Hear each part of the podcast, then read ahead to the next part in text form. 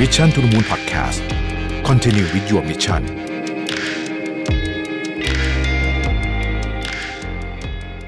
ครั้งแรกกับงาน Mission to the Moon Forum 2023 พบกันวันเสาร์ที่ 27 พฤษภาคมนี้ที่ 3 ย่านมิตรทาวน์ฮอลล์สามารถซื้อบัตรร่วมงานได้แล้ววันนี้ทาง Zip Event สวัสดีครับ ยินดีต้อนรับเข้าสู่ Mission to the Moon Podcast นะครับ คุณอยู่กับรวิทยานุสาหะครับ วันนี้ผมเอาจริงๆเป็นส่วนเสี้ยวเดียวของหนังสือเล่มนี้นะฮะที่เป็นหนังสืออ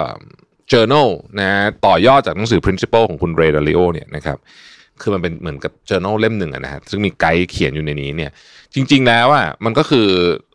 ใจความหลักๆ ส่วนหนึ่งอะของหนังสือ principle นะครับแต่อันนี้มีที่ให้เราเขียนด้วยนั่นเองนะฮะแต่ว่าวันนี้ผมจะดึง part หนึ่งออกมา ที่ผมอยากชวนคุยก็คือ สิ่งที่คุณเรย์เขาบอกนะเขาบอกว่า ก่อนอื่นจะเริ่มทำอะไรเลยเนี่ยนะฮะเราจะต้องหา value ของตัวเองให้เจอก่อนนะครับ ซึ่งเป็นเราก็พยายามคุยกันเรื่องนี้อยู่อยู่บ่อยๆนะแต่ว่าในวิธีการทำงานจริง ๆ เนี่ยมันอาจจะไม่ได้ง่ายนักนะครับ เพราะฉะนั้น value เนี่ยนะครับ เราจะต้องมานั่งคิดแบบนี้นะครับ คุณเรย์บอกว่านี่เขาไปคุยกับนักจิตวิทยามานะแล้วก็บวกกับประสบการณ์ของเขาเนี่ยนะครับเขาพบว่ามนุษย์เราเนี่ยนะฮะ มีการคล้ายๆ กับระบบโปรแกรมของสมองเนี่ยมาในรูปแบบใดรูปแบบหนึ่ง ค่อนข้างชัดเจนอยู่แล้วนะครับและแน่นอนบวกกับประสบการณ์ของเราเองด้วยเนี่ยเราจะมีความชอบหรือมี preference ที่โปรแกรมมาแล้วอะนะฮะทีนี้ถ้าเราไม่เข้าใจตัวเองแบบนี้นะครับ เราจะมีชีวิตที่ไม่มีความสุข เพราะว่าเราไปทำอะไรที่มันขัดกับโปรแกรมของเราอ่านะฮะจริงๆเนี่ยตอนนี้ที่ที่บริษัทผมเนี่ยมันมีการทำไอ้ tribe อะไรเป็นเทสสักอันหนึ่งนะฮะซึ่งพอทำปุ๊บเนี่ยบางทีมันเห็นเลยว่างานที่เราทำอยู่เนี่ยมันขัดกับความเป็นตัวตนของเรา เออใช้คำนี้นะครับ ซึ่งซึ่งก็ไม่ดีเนาะมันอาจจะทำให้เรามาวางแผนได้ว่าเราจะปรับชีวิตปรับงานยังไงนะครับ ผมจะขึ้นลิสต์ให้แต่ผมจะอ่านให้ฟังด้วยนะฮะว่าอะไรคือ value ที่สำคัญที่สุดของคุณนะครับ และในลิสต์เดียวกันนี่แหละ ก็ให้ติ๊กด้วยว่าอะไรคือ value ที่สำคัญน้อยที่สุดของคุณนะฮะแล้วเราจะสามารถคล้ายๆกับ ค่อยๆแงะตัวเองไปได้นะครับ อันที่หนึ่งอยากเป็นคนที่มีคนชอบ มีคนรัก เยอะๆนะครับสองอยากเป็นคนที่มีศีลธรรมอันดีงาม เป็นคนดีนะครับสามอยากสร้างสิ่งใหม่ๆนะฮะสี่อยากช่วยเหลือผู้อื่นห้าอยากเรียน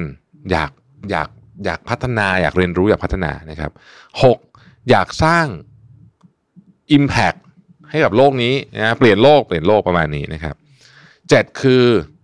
อยากประสบความสำเร็จในเป้าหมายทางอาชีพการงานนะแปดอยากมีชีวิตที่สงบสุขและเรียบง่าย และ enjoy กับชีวิตที่สงบสุขและเรียบง่ายนั้นนะครับอันนี้จะเป็นฟิลแบบว่าอยู่บ้านกระท่อมกลางป่า แล้วก็ทำอาหารง่ายๆกิน แล้วก็มีออกกำลังกาย แล้วก็มีชีวิตที่เนี่ยมีความสุขประมาณนี้นะฮะ อันต่อไปก็คือสำเร็จทางการเงินร่ำรวยว่างั้นเถอะ อันต่อไปคือเข้าใจโลกหรือเข้าใจความจริงของโลก เข้าใจว่าความทุกข์เป็นยังไง เข้าใจว่าเราจะดับความทุกข์ได้ยังไงอะไรประมาณอารมณ์ประมาณนี้นะฮะนี่มีความเป็นศาสนานิดหนึ่งนะฮะต่อไปคือนะครับมีชีวิตที่เต็มไปด้วยความตื่นเต้นสนุกสนานนะฮะอ่า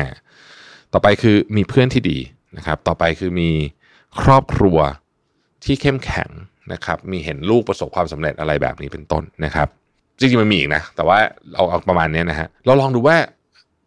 เฮ้ยอะไรคือสามอย่างที่คุณคิดว่าคือ value ที่สำคัญที่สุดของคุณเลือกมาก่อนสามอย่างนะฮะ แล้วก็ให้เลือกอีกสามอย่างที่เป็นอันที่สำคัญน้อยที่สุด คุณจะเริ่มเห็นภาพตัวเองชัดเจนขึ้นว่า อ๋อ จริง ๆ แล้วเนี่ยบางทีงานที่เราทำอยู่เนี่ยนะ มันขัดกับไอ้ value พวกนี้นะครับ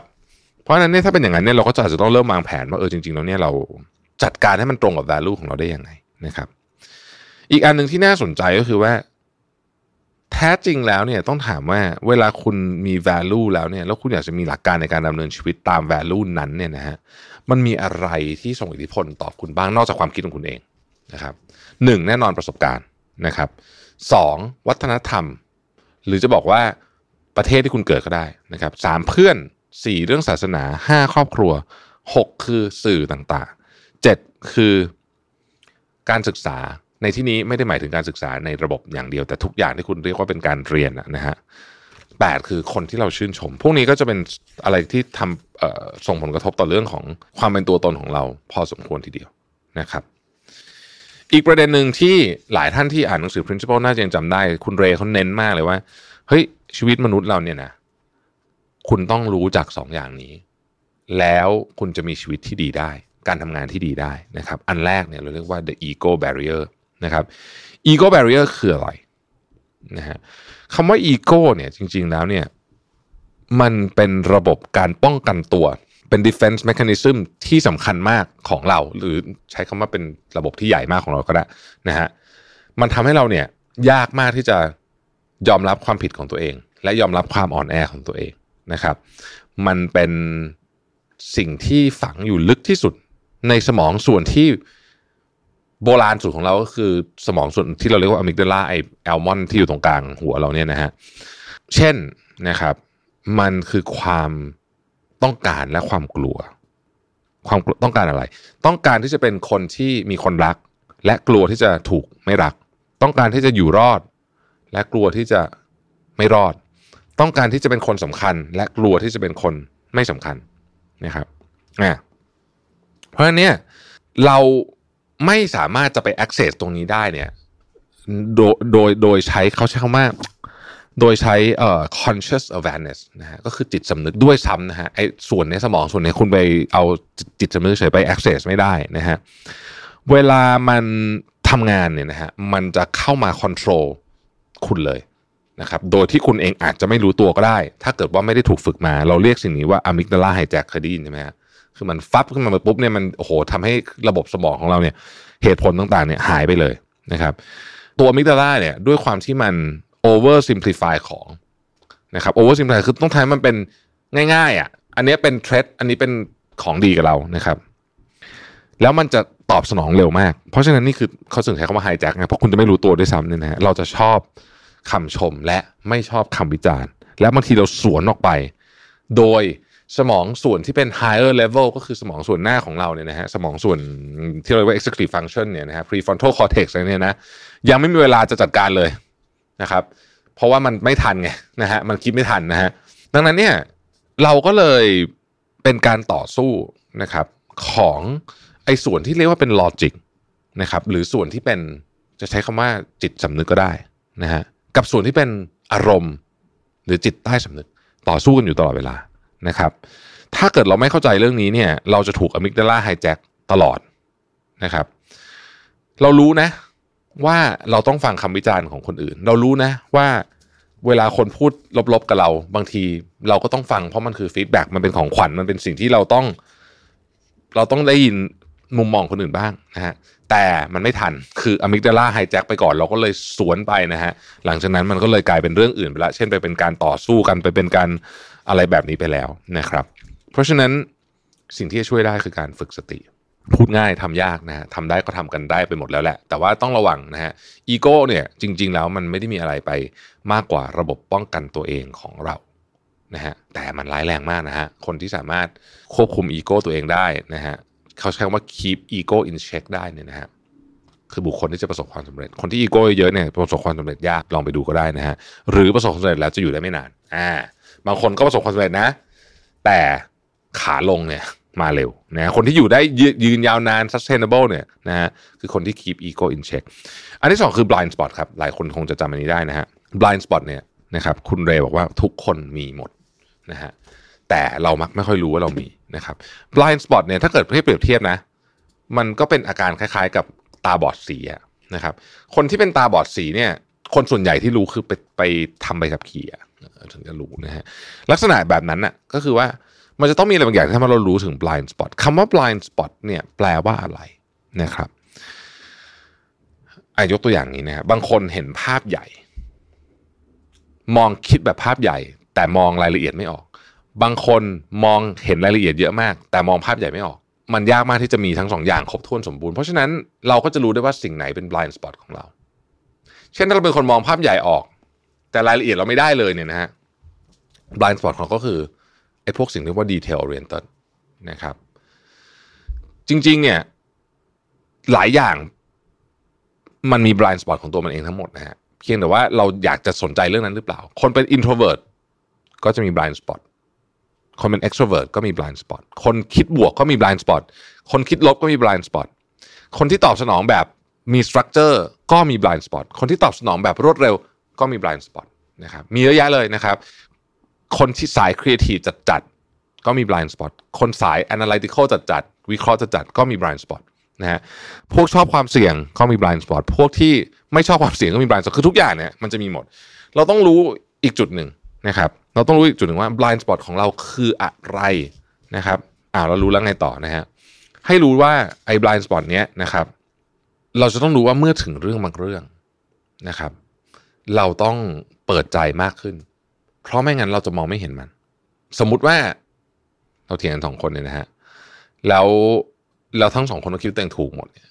มันมันมีแนวโน้มไหมที่มันจะมีใครสักคนหนึ่งหรืออาจจะทั้งสองคนเนี่ย มีข้อที่ผิด นะครับ ดังนั้นเวลาเกิดเหตุการณ์แบบนี้ขึ้นเนี่ย เราต้อง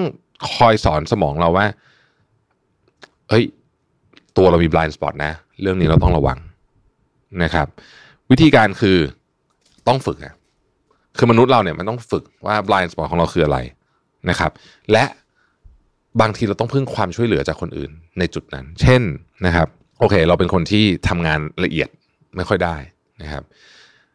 แล้วก็โปรเจกต์นี้ก็เร่งด้วยเนี่ยนะฮะไม่มีเวลาเนี่ย เราต้องยอมว่าเฮ้ยยอมรับก่อนว่าเราทำงานละเอียดไม่เป็น เราต้องให้คนที่ทำเป็นเขาทำหรือเราต้องยอมรับว่าเราทำงานวิเคราะห์ไม่เก่ง เราไม่เก่งเรื่องนี้ต้องยอมต้องให้คนอื่นเขาทำนะฮะแล้วก้อนงานทั้งหมดมันจะได้ออกมาสมบูรณ์นะครับ คนที่เข้าใจ blind spot ของตัวเอง แล้วมาทำงานด้วยกัน จึงเป็นทีมที่ดี เพราะว่าเข้าใจว่าแต่ละคนมีข้อจำกัด เรื่องอะไรบ้างนะครับ และรู้ด้วยนะ สิ่งสำคัญของ blind spot ที่คุณเรย์คนเน้นมากคือว่า ถ้าคุณไม่รู้ถึงการมีอยู่ของมัน คุณจะไม่มีวันเข้าใจไอ้จุดบอดนี้ เพราะฉะนั้นคุณต้องรับรู้ถึงการมีอยู่ของมันก่อนนะครับ ผมเคยมีรถคันหนึ่งมันเป็นรถที่มี blind spot ตรงนี้ใหญ่มากเลยนะครับมันเป็นรถที่มี blind spot ตรงนี้มุมนี้ใหญ่มากนะฮะเเขาเรียกว่าเสาซีอะนะเสาข้างหลังเนี่ยนะฮะซึ่งมันแตกต่างจากรถคันอื่น ถ้าผมขับรถคันนี้เหมือนรถคันอื่น สิ่งที่มันจะเกิดขึ้นก็คือว่า เราจะมีโอกาสประสบอุบัติเหตุได้นะฮะเพราะว่าเราใช้ความเคยชินของรถคันอื่นมา แล้วก็ไม่ไม่รู้รถคันนี้มันเป็น blind แต่ก่อนมันจะมีไอ้ blind spot detect ที่มันเป็นขึ้นที่กระจก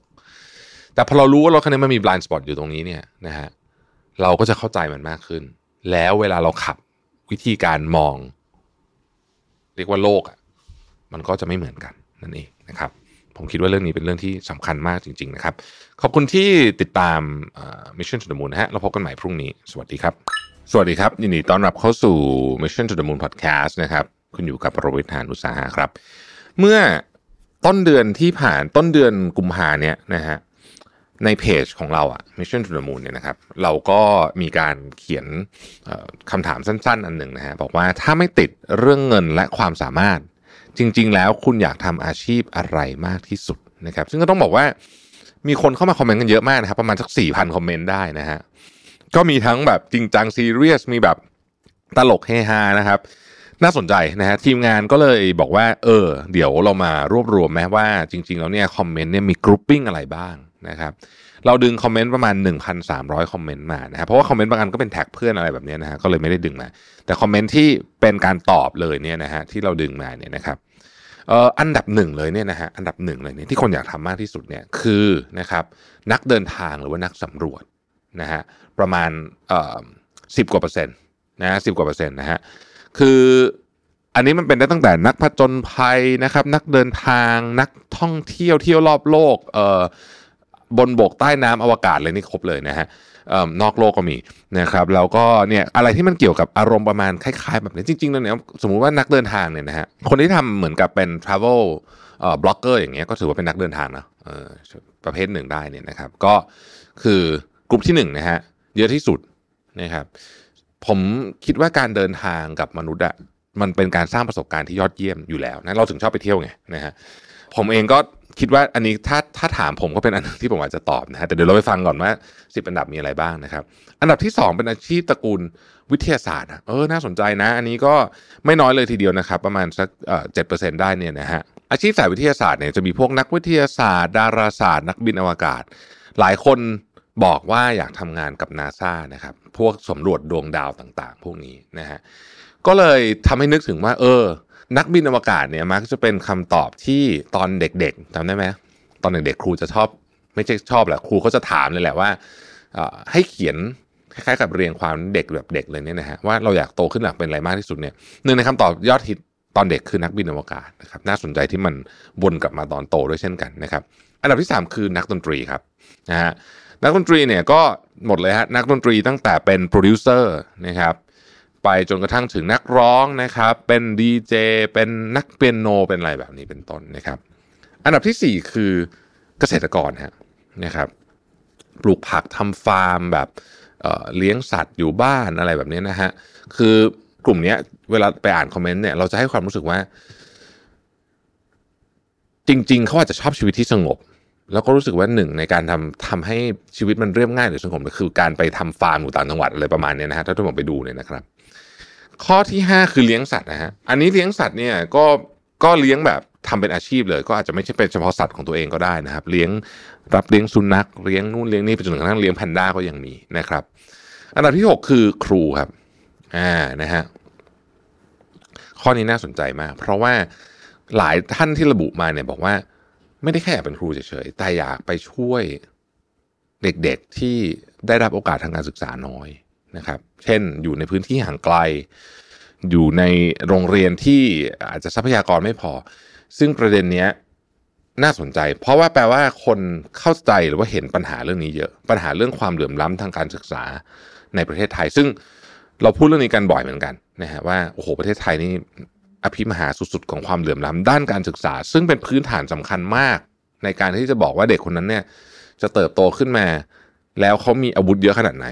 นะครับในการเข้ามาต่อสู้กับการโลกในการทำงาน โอกาสทางการศึกษาสำคัญมาก ผมผมเน้นคำว่าโอกาสเลยนะ เพราะว่า คือมันจะเกิดอะไรขึ้นเนี่ย มันไม่มีใครรู้ แต่การเพิ่มโอกาสให้กับคนนะฮะจะทำให้เขาเนี่ยมีมีแนวโน้มแล้วกัน ที่ปลายทางมันจะดีขึ้น แน่นอนมันไม่มันไม่มีอะไรการันตี แต่โอกาสเป็นเรื่องสำคัญ ปัจจุบันนี้เด็กจำนวนมากในประเทศไทย ไม่ได้รับแม้แต่กระทั่งโอกาสนะครับ ไม่ต้องพูดถึงว่าจะตั้งใจเรียนหรือเปล่านะคือโอกาสจะไม่มีจะเรียนนะฮะ อันดับที่ 7 ครับ อยากทำร้านกาแฟ คาเฟ่เบเกอรี่ตระกูลแบบนี้นะครับ ซึ่งหลายคนก็อาจจะทำอยู่แล้วด้วยนะตอนนี้นะฮะผมมีน้องที่เคยทำงานด้วยกันมานานนานมากแล้วเนี่ยนะฮะเขาก็ไปเปิดคาเฟ่ซึ่งเป็นคาเฟ่ที่น่ารักมากนะฮะยังไม่มีโอกาสไปเลย แต่ว่าน่ารักมากเลยนะเห็นในรูปแล้วก็แล้วเขาก็บอกว่าเขา happy ดีนะ กับการที่ทำร้านเนี่ยแล้วเขารู้สึกว่ามันเป็นชีวิตแบบที่เขาอยากได้นะครับ ข้อที่ 8 คือเชฟและนักชิมนะฮะ จริงๆไม่เหมือนกันเลยนะคือเชฟคือทำอาหารให้คนอื่นกิน นักชิมกินชิมอาหารของคนอื่นใช่ไหมฮะแต่ว่าผมรวมมาด้วยกันแล้วกัน เพราะว่ามันเป็นความชื่นชอบด้านอาหาร บางคนก็ก็อาจจะอยากทำบางคนก็อาจจะชอบกินอะไรแบบนี้เป็นต้นนะครับ ข้อที่9คือบุคลากรทางการแพทย์นะฮะหมอพยาบาลอะไรอย่างเงี้ยนะครับ จิตแพทย์นะครับข้อที่10คือนักนอนมืออาชีพนะฮะซึ่งมีคนคอมเมนต์นี้เยอะมากนะครับ ถึงติดท็อป 10 ของเรานะฮะคือ เหมือนกับเช่น เช่น แบบรีวิวเตียงนอนอะไรแบบนี้นะฮะหรือว่านอนเฉยๆก็ได้นะครับแบบแบบ คือมันเคยมีมันเคยมีคอนเทนต์อันหนึ่งไม่รู้จำได้ป่าที่บอกว่า หน่วยงานอะไรสักอย่างหนึ่งอะรับสมัครคนไปลองนอนอะนะฮะทำพวกแบบเทสเกี่ยวกับการนอนเนี่ยนะครับนอนเฉยๆก็ได้ตังอะไรประมาณเนี้ยนะฮะอื่นหนึ่งที่น่าสนใจนะครับ ก็จะมีนักโบราณคดี เจ้าหน้าที่ป่าไม้ นักออกแบบโมเดลนะครับ ครูฝึกโลมา และอื่นๆ อีกมากมาย อันนี้อันนี้คือเราดึงมาจากแทบ 1,300 คอมเมนต์นะฮะ จริง ๆ มันมีอีกอะนะฮะ แต่ว่าตอนนี้ก็ทีมงานก็บอกว่าเอาเอาประมาณนี้แล้วกันนะฮะ แล้วผมเองก็ก็อยากแชร์ส่วนตัวเหมือนกัน ว่าจริง ๆ ถ้าเกิดคือผมเนี่ยถ้าไม่ไม่ติดเรื่องอะไรเลยเนี่ยนะครับ อยากเขียนหนังสือแบบจริงๆเคยหลายก็เคยเล่าให้ฟังหลายทีแล้วเนาะในพอดแคสต์ว่าเอออยากเขียนแบบนิยายอยากเขียนอะไรเงี้ยก็คือ ไม่มีแรงกดดันเรื่องเงินไม่ไม่ต้องเสนใจว่าจะขายได้หรือเปล่านะฮะนั่นคืออาชีพที่อยากทำจริง ๆ นะครับ ทีนี้มันก็มีการสำรวจในทั่วโลกเลยนะครับ ว่าไอ้ dream job เนี่ยนะฮะของคนแต่ละพื้นที่นะฮะเป็นยังไงนะครับ ซึ่งเป็นการสำรวจโดย Remitly นะฮะซึ่งเขาก็พลอตออกมาเป็นเอ่อเป็นแผนที่โลกเลยนะฮะอาชีพในฝันเนี่ยนะครับ อันดับหนึ่งเลยนะฮะอันดับหนึ่งนะครับ 25 ประเทศนะฮะ คือนักบิน นักบินเครื่องบินนะฮะไม่ไม่ใช่ไม่ใช่นักบินอวกาศนะนักบินเครื่องบินนี่แหละนะครับ เป็นอันดับหนึ่งเลยนะฮะที่คนอยากทำในโดยเฉพาะในประเทศใหญ่ ๆ เช่น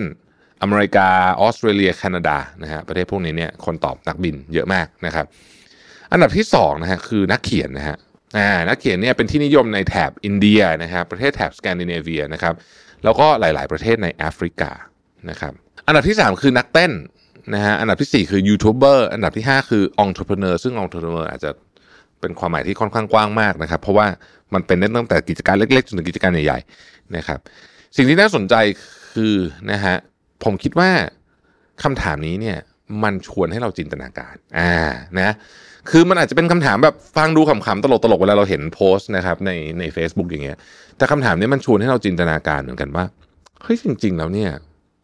อะไรจริง ๆ ที่ทำให้เรามีความสุข นะฮะคือคือเราอยากทำอะไรจริงๆ คือบางทีเนี่ย เรารู้สึกว่าบางทีเราคิดนะ เรารู้อะว่าเราอยากเริ่มคิดแต่มันคิดแล้วมันก็จบแค่นั้นเพราะเราเรารู้ว่าเราทำไม่ได้ตอนนี้ แต่บางทีจะรู้ได้ไงว่ามันทำไม่ได้จริงๆนะครับผมยกตัวอย่างอาชีพนักเขียนแล้วกันนะครับเอ่ออาชีพนักเขียนเนี่ยถ้าเราไปดูนักเขียนที่ดัง ๆ หลายคนนะฮะเอ่อเขาไม่ได้เริ่มต้นจากการเป็นอาชีพนักเขียนนะครับบางคนเป็นทนายความนะฮะบางคนเป็นหมอก็มีนะฮะบางคนเป็นเอ่อ ผมเคยผมเคยอ่านเคสของคนหนึ่งเนี่ยเขามีอาชีพเป็นนักจัดกระดูกหรืออะไรก็ไม่รู้นะแล้วเขาเขียนนิยายดังมากแต่ผมลืมชื่อไปแล้วขออภัยจริงๆนะดังดังแบบ bestseller เลยเนี่ยนะ bestseller แบบ New York Times bestseller เลยเนี่ยนะฮะพอเขาคิดจริงๆอะว่าเขาอยากเป็นนักเขียนนะระหว่างนั้นเขาก็เลยเริ่มเขียนนะฮะแล้ววันหนึ่งพอมันเลี้ยงอาชีพได้เขาก็ลาออกมาทำอาชีพนั้น เต็มที่ ผมว่าน่าสนใจ เพราะบางทีเนี่ยเราเรารู้สึกว่าโอ้มันคงทำไม่ได้หรอกฉันจะเป็นนักเขียนได้ไง จริง ๆ ความจริงก็คือว่าเฮ้ยเราเป็นได้นะ แต่อาจจะไม่ใช่ในสเกลที่เราอยากได้ในตอนแรก ก็ลองทำเล็กๆก่อนไหม อะไรอย่างนี้เป็นต้นนะครับ พอเราพยายามคิดเรื่องนี้จริงจังมากขึ้นเนี่ย ผมว่าบางทีมันจุดไฟในตัวเองที่หลายคนบอกว่าโอ้ช่วงนี้เบิร์นเอาท์นู่นนี่ เออ น่าสนใจดีนะครับ บางทีเนี่ยผมคิดว่าการอยากทำอะไรในชีวิตเนี่ยมันเรียบง่ายกว่าที่เราคิดคำถามที่ตามมานะครับ คือเราจะไปต่อยอดเรื่องนี้ยังไงมากกว่า นะฮะมันมีบทความหนึ่งใน Forbes นะครับที่ชื่อว่า the most popular dream jobs and how to find yours เนี่ยมีคำแนะนำหลายอันที่น่าสนใจ ผมก็เลยอยากจะมาแบ่งปันด้วยกันนะครับสำหรับคนที่ยังไม่ได้ตอบคำถามนี้กับตัวเองนะลองพอสแล้วก็ตั้งใจถามตัวเองว่า ถ้าไม่ติดเรื่องเงินเรื่องความสามารถข้อจำกัดต่าง ๆ เนี่ยอาชีพอะไรที่คุณอยากทำมากที่สุด นะครับพอได้คำตอบมาแล้วเนี่ยจากนั้นเราจะถามตัวเองว่าไอ้หัวใจหลักของอาชีพในฝันเนี่ยมันคืออะไรนะครับทำไมเราถึงอยากทำอาชีพนี้ ลองแงะแบบนี้ดูนะฮะยกตัวอย่างสมมุติบอกว่าเราอยากเป็นกัปตันเครื่องบินนะครับคำถามคือทำไมคุณอยากเป็นกัปตันเครื่องบิน อาจจะเป็นเพราะว่าคุณอยากเดินทางหรือเปล่าอ่านะฮะหรือเราชอบเครื่องบิน โดยส่วนตัวอยู่แล้วเราเป็นคนชอบเครื่องบิน หรืออะไรนะครับ พอค่อยๆแงะเนี่ยเราจะเริ่มเห็นเฮ้ย จริง ๆ มันมีอาชีพอื่นเหมือนกันนะ ที่มันอยู่ในแก่นเดียวกันนี้ ที่เราพอจะทำได้ เพราะอยู่การสมมติผมอยากสมมติว่าผมอยากเป็นกัปตันเครื่องบินเนี่ยนะฮะเออนี่ยากจริง เพราะว่ามันไม่สามารถแบบโอ้ยเดี๋ยวเราลองทำเล่นๆดีกว่าได้นะครับ เพราะว่าคุณจะเป็นกัปตันเครื่องบินคุณต้องไปเรียนคุณต้องสอบคุณโอ้โหเยอะแยะมากมายถูกไหมมันคืออาชีพอะจริงๆอะแต่เอ๊ะมันมีเอเซนส์อะไรในการเป็นกัปตันเครื่องบินที่เราสามารถถอดออกมาแล้วทำตอนนี้เลยได้ไหมอ่า อย่างเงี้ยเป็นต้นนะฮะ อันที่สองครับ สมมติบอกว่าเราอยากเป็นนักเขียนทำไมถึงอยากเป็นนักเขียนนะอันนี้ผมพอตอบได้นะ แต่ลองลองถามคนที่เป็นอยากเป็นนักเขียนดูนะครับ เพราะเราอยากใช้ creativity ในตัวเราหรือเปล่า หรือเรารู้สึกว่าเวลาเราสื่อสารผ่านตัวอักษรเราสื่อสารได้ดีที่สุด หรือเราชอบบรรยากาศการทำงานที่เงียบสงบและได้อยู่กับตัวเอง เพราะว่านั่นคือสิ่งที่นักเขียนทุกคน ต้องทำก็คือมันต้องเงียบมันต้องมีความเงียบมีความสงบมีความการอยู่กับตัวเอง มันต้องเหมือนจมอยู่ในโลกอันเนี้ยมันถึงจะเขียนได้ใช่ไหมฮะนี่แหละ คือเราต้องไปค่อยๆขุดดูนะครับ ถ้าอยากเป็นนักชิม ถ้ามองผิวเผินจะบอกว่าเฮ้ยเพราะเราเป็นคนชอบกินอาหาร แต่ว่าจริง ๆ แล้วเนี่ย มันเป็นเพราะว่าเรารู้สึกว่าอาหารมันเป็นศิลปะหรือเปล่าอ่าสมมุตินะฮะอันนี้อันนี้ลองไปลองไปโยนคำถามได้นะครับ จากนั้นลองถามตัวเองต่อว่า เราจะหล่อเลี้ยงหัวใจหลักเรื่องนี้ไว้ได้ยังไง มันเป็นคำถามที่สำคัญ เพราะอย่างที่ผมบอกสมมติผมอยากเป็นนักบินเฮ้ยมันไม่ได้ทำอันนี้มันทำมันมันทำยากนะฮะคือชีวิตจริงมันไม่ได้ง่ายขนาดนั้นนะครับ ดังนั้นเนี่ยเอ๊ะเราจะหล่อเลี้ยงหัวใจหลักเนี้ยไว้ได้ยังไงนะครับหากหัวใจหลักของการเป็นอนักเขียนก็ได้นะฮะสมมติการหัวใจหลักการเป็นนักเขียนของเราคือการชอบสื่อสารผ่านตัวอักษรนะครับ ลองเริ่มจากเล็กๆดูไหมนะครับ ลองเริ่มจาก ขียน Twitter ก็ได้นะครับเล็กมากอันนี้คือคือแบบง่ายที่สุดละนะฮะหรือโพสต์ใน Facebook หรืออะไรอย่างเงี้ยเขียนบล็อกได้ไหมนะครับสมมุติว่าเราบอกว่าออกหนังสือโอ้โหมันยากมากเลยเนี่ยนะฮะก็อย่าเพิ่งไปโฟกัสตรงนั้น ก็เริ่มเขียนจากสิ่งที่เราชอบก่อน ซึ่งนี่คือสิ่งที่ผมทำเลยตอนที่ผมก่อนที่ผมจะออกหนังสือเล่มแรก ไม่แน่ใจหลายท่านอาจจะลืมไปแล้วเล่าให้ฟังอีกทีหนึ่งผมเริ่มเขียนบล็อกก่อนนะครับ แล้วก็มีบรรณาธิการของสำนักพิมพ์ท่านหนึ่งอะมาเห็นบล็อกเนี้ย แล้วก็ชวนผมไปออกหนังสือนี่คือเรื่องจริงเลยนะ มันเกิดขึ้นแบบนี้เลยนะฮะแล้วหนังสือเนี่ย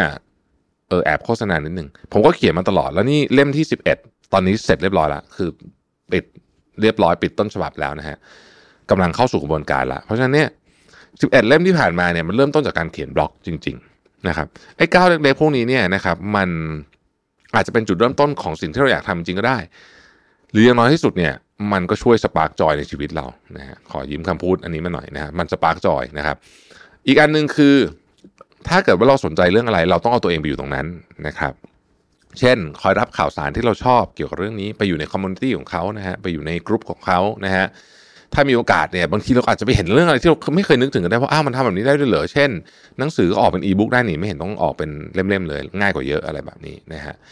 จริงๆแพลตฟอร์มอย่าง l i n k ์อินก็มีประโยชน์นะฮะเพราะว่า ส่วนใหญ่เนี่ยเขาจะบอกการเรียนบอกคอร์สที่เรียนบอกบอกประวัติการทำงานอะไรอย่างเงี้ยใช่ไหมแล้วถ้าเกิดว่าเราชอบคนเนี้ยเราก็สามารถไปดูได้ว่าอ๋อเขาไปเรียนคอร์สนี้มาอะไรอย่างงี้นะครับ ที่สำคัญคือถ้ามีโอกาสได้เรียนรู้ในฐานะ intern เนี่ยจะดีมากเลย เพราะว่าเวลาเราเรียนรู้ในฐานะ intern เนี่ยนะฮะมันจะเป็น feeling อีกแบบหนึ่งผมคิดว่าเป็นเป็น feeling ที่ดีนะครับ เพราะว่ามันจะได้ลองทำจริงๆเราจะได้รู้ว่าชอบหรือเปล่าพี่ปิ๊ก ที่เราทำงานด้วยกันเนี่ยพี่ปิ๊กทัศภาคเนี่ยนะฮะแกเคยพูดไว้หนึ่งผมชอบบอกว่าถ้าเกิดคุณอยากเปิดร้านกาแฟเนี่ยให้ลองไปเป็น intern ที่ร้านกาแฟก่อนแล้วคุณจะได้รู้ว่าคุณอยากเปิดจริงเปล่าเพราะมันมีงานหลายอย่างที่อยู่ในร้านกาแฟที่คุณอาจจะไม่มองไม่เห็นข้างหน้าด้วยนะฮะนั่นแหละ มันก็สามารถที่จะช่วยตอบเราได้นะครับ พอย้อนคิดไปเนี่ยในชีวิตมีหลายอย่างที่เราอยากทำแต่เราคิดว่าเฮ้ยมันเป็นไปไม่ได้หรอกนะฮะแต่จริงเนี่ยมันทำได้ ถ้าเกิดว่าเราวางแผนให้ดีเพราะ keyword มันอยู่ที่การวางแผนนะครับ งานในฝันของเราก็อาจจะเป็นไปได้หรืออาจจะเป็นไม่ได้ก็ก็ไม่รู้นะไม่รู้เหมือนกันนะฮะแต่ถ้าเรามีภาพแล้วเราลองเริ่มทำดูเนี่ยนะครับ บางทีวันหนึ่งเราจะได้ทำสิ่งที่เราเขียนไว้ก็ได้นะว่าเราอยากทำจริง ๆ ขอบคุณที่ติดตาม Mission to the Moon นะครับเราพบกันใหม่พรุ่งนี้ สวัสดีครับ สวัสดีครับยินดีต้อนรับเข้าสู่ Mission to the Moon Podcast นะครับคุณอยู่กับเราวิทยานุสาหะครับ วันนี้จะมาชวนคุยว่าเราจะเปลี่ยนฝันกลางวันให้เป็นความสำเร็จในชีวิตจริงได้ยังไงนะครับ หลายคนเนี่ย คงจะมีความฝันว่าเออฉันอยากมีบ้านหลังใหญ่มากๆนะฮะหรือว่าฉันอยากจะไปอยู่ต่างประเทศ หรือว่าฉันอยากจะเป็นนู่นเป็นนี่อะไรแบบเนี้ยนะครับ เมื่อครั้งที่เรายังเป็นเด็กเนี่ยหลายคนก็นึกถึงชีวิตที่ตัวเองปรารถนานะครับ แล้วพอคิดไปคิดมาเราก็จะถูกปลุกให้ตื่นจากห่วงความคิดเหล่านี้ด้วยประโยคที่ว่าอย่ามัวแต่ฝันกลางวันอยู่เลย คำว่าฝันกลางวันเนี่ยมันเลยกลายเป็นคำเปรียบเปรยถึงคนที่คิดหวังในสิ่งที่ดูเป็นไปไม่ได้ เพราะการฝันกลางวันเป็นเพียงความคิดหรือว่าจินตนาการที่ล่องลอยอยู่ในหัวนะฮะมันเหมือนกับเวลาแบบเราไม่ได้หลับจริงๆด้วยซ้ำอะคือเหมือนเป็นแบบบางคนให้นิยามคำคำว่าฝันกลางวันนี่เป็นเป็นเรื่องความเพ้อเจ้อหรือการฝันลวงแรงๆนะครับ แต่ว่าฝันกลางวันของเราจะเป็นฝันลวงแรงหรือไม่เนี่ย แท้จริงแล้วมันขึ้นอยู่กับ ความต้องการจากส่วนลึกของจิตใจที่จุดประกายให้เราสามารถบรรลุความสำเร็จในชีวิตได้นะครับ เรามาดูพลังบวกที่เกิดขึ้นจากการฝันกลางวันและ 5 ขั้นตอนในการที่เราจะเปลี่ยนฝันนั้นให้กลายเป็นจริงนะครับ แน่นอนไม่ใช่ง่ายแต่ว่าทำได้ ภาพฝันที่สร้างจากจินตนาการเนี่ยต้องบอกว่ามันเป็นตั้งแต่เด็กจนโตนะฮะผู้คนเนี่ยฝันกลางวันบ่อยกว่าที่ตัวเองคิด โดยนักวิทยาศาสตร์เนี่ยเผยว่าเราใช้เวลาประมาณ 30-50%ของวัน ไปกับกิจกรรมที่เราเรียกว่าฝันกลางวันนี่แหละนะครับ ซึ่งมักจะเป็นช่วงเวลาที่เราไม่มีสมาธิกับสิ่งที่อยู่ตรงหน้า และปล่อยให้ความคิดเนี่ยมันล่องลอยไปเรื่อยๆนะครับพาเราหนีจากความจริงไปอย่างโลกของจินตนาการ ซึ่งในที่นี้ไม่ได้เป็นจินตนาการอะไรใหญ่โตก็ได้เพียงแต่ว่ามันเป็นสิ่งที่ไม่ได้อยู่ตรงนี้เท่านั้นเองอย่างเช่นเวลาที่เรานั่งทำงานอยู่ในวันนี้เนี่ยแต่เรากลับคิดถึงตัวเองในอีก 3 ปีข้างหน้า 10 ปีข้างหน้านะครับหรือเวลาที่เราเริ่มลงทุนอะไรบางอย่าง แล้วเรานึกไปถึงภาพของพอร์ตความสำเร็จในอนาคตเนี่ยนะครับ อันเนี้ยก็เรียกว่าเป็นการฝันกลางวันอย่างหนึ่งก็ได้นะครับ ซึ่งมันก็ไม่ได้เป็นอะไรที่เสียเวลาจะขนาดนั้นซะทีเดียวเราจะคิดกันจริง ๆ แล้วนะฮะฝันกลางวันเนี่ยเป็นสิ่งที่สามารถสร้างพลังบวกให้เราได้นะฮะถึงแม้จะเป็นแค่ภาพในหัว แต่ตราบใดที่ยังเป็นฝันที่เราสามารถกำหนดความปรารถนา และตัวตนที่ตัวเองอยากเป็นได้อย่างอิสระแล้วเนี่ย การฝันกลางวันก็สามารถมอบพลังบวกให้กับร่างกายและจิตใจของเราได้เช่นกันนะครับอันแรกเนี่ยคือมันเป็นพลังที่ช่วยลดความเครียดนะฮะการฝันกลางวันช่วยลดเสียงความวุ่นวายจากภายนอก ส่งผลให้สมองเข้าสู่คลื่นระดับอัลฟาซึ่งถือว่าเป็นสภาวะแห่งความสงบ ที่ช่วยปรับสภาพอารมณ์ของเราให้สงบผ่อนคลายและสามารถเปิดรับความคิดเชิงบวกได้มากขึ้นนะครับ ฝันกลางวันยังเป็นพลังแห่งการแก้ปัญหาด้วยนะฮะการฝันกลางวันไม่ใช่การหนีจากความจริงเสมอไป แต่ว่าจริง ๆ มันเป็นการพาตัวเราเนี่ยไปหามุมมองใหม่ ๆ ในการแก้ปัญหา เพราะบางครั้งเราอาจจะไม่สามารถหาวิธีแก้ปัญหา จากการจดจ่ออยู่กับปัญหาตอนนั้นได้นะครับ แต่ต้องปล่อยให้ตัวเองใช้จินตนาการและความคิดอย่างอิสระ หลายคนใช้กระบวนการนี้ในเวลาเดินเล่นหรืออะไรปล่อย ให้มันสมองมันฟุ้งไปเรื่อยเนี่ยบางทีมันตกผลึกวิธีการแก้ปัญหาได้นะครับ การฝันกลางวันยังเป็นการเชื่อมต่อสมองด้วยนะฮะเวลาเราฝันกลางวันเนี่ยสมองทั้งสองซีกจะถูกกระตุ้นให้ทำงานร่วมกันทั้งซ้ายและขวานะครับ ส่วนที่ทำหน้าที่คิดวิเคราะห์ และส่วนของความคิดสร้างสรรค์ ช่วยให้เราสามารถสร้างแรงบันดาลใจใหม่ๆ ได้จากการเชื่อมต่อความคิดและจินตนาการนั่นเองนะครับ มันยังพาเราไปสู่เป้าหมายได้ด้วยนะฮะมันเป็นพลังชนิดหนึ่งนะครับ งานวิจัยที่ชื่อว่า Day to Positive Constructive Daydreaming เนี่ยชี้ให้เห็นว่า การฝันกลางวันเชิงบวกมีแนวโน้มที่จะเกิดขึ้นจากเป้าหมายในชีวิต ที่มีความชัดเจนมากขึ้นเรื่อยๆ จึงส่งผลให้เรานึกถึงความเป็นไปได้ที่มีมากขึ้นนะครับ และเราก็จะเอาอันนี้แหละมาใช้เป็นพลังในการขับเคลื่อนมันเกิดขึ้นจริงได้นะครับ สุดท้ายในความฝันที่เราเรียกว่าฝันกลางวันเนี่ยเป็นพลังแห่งความคิดสร้างสรรค์นะครับเพราะมันขยายกรอบความคิดของเราให้กว้างขึ้นนะฮะในความคิดนั้นเนี่ย มันไม่ยึดติดกับความเป็นจริง หรือไม่ยึดติดกับความจริงวันนี้แล้วกันต้องใช้คำนี้นะฮะดังนั้นเนี่ยมันก็ทำให้เราออกจากสิ่งที่เราคิดว่ามันจะทำไม่ได้ในวันนี้ข้อจำกัดต่างๆ เนี่ยผ่านความฝันกลางวันได้ถ้าเกิดว่าเราพูดคำนี้เนี่ย แล้วเราไปดูคนที่เขียนภาพยนตร์หรือว่าพุ่มกับหนังนะครับ หรือคนที่ทะเยอทะยานมากๆในในโลกของภาพยนตร์เราเห็นว่าเขาใช้วิธีเนี้เยอะมากถ้าเราไปฟังสัมภาษณ์นะ เวลาเราชอบหนังเรื่องอะไรเนี่ยผมแนะนำว่าลองไปฟังเบื้องหลังที่เขาสัมภาษณ์ดูแล้วคุณจะเห็นวิธีคิดที่น่าสนใจนะครับ ทีนี้คำถามก็คือว่าเราจะเปลี่ยนฝันกลางวันให้เป็นความสำเร็จได้อย่างไรนะฮะจริงๆเนี่ยภาพฝันกลางวันเนี่ยนะครับถูกนำมาใช้ในเทคนิคการสร้างภาพเชิงจิตวิทยาที่เรียกว่า psychological imaginary นะฮะในหลากหลายอุตสาหกรรม ไม่ว่าจะเป็นการแพทย์ธุรกิจหรือกีฬานะครับ เพื่อให้คนเอาชนะความกลัว และสร้างความมุ่งมั่นในจิตใจ เราเคยได้ยินนะว่านักกีฬาเนี่ยจะคิดถึงว่าตอนที่ตัวเองเนี่ยชนะ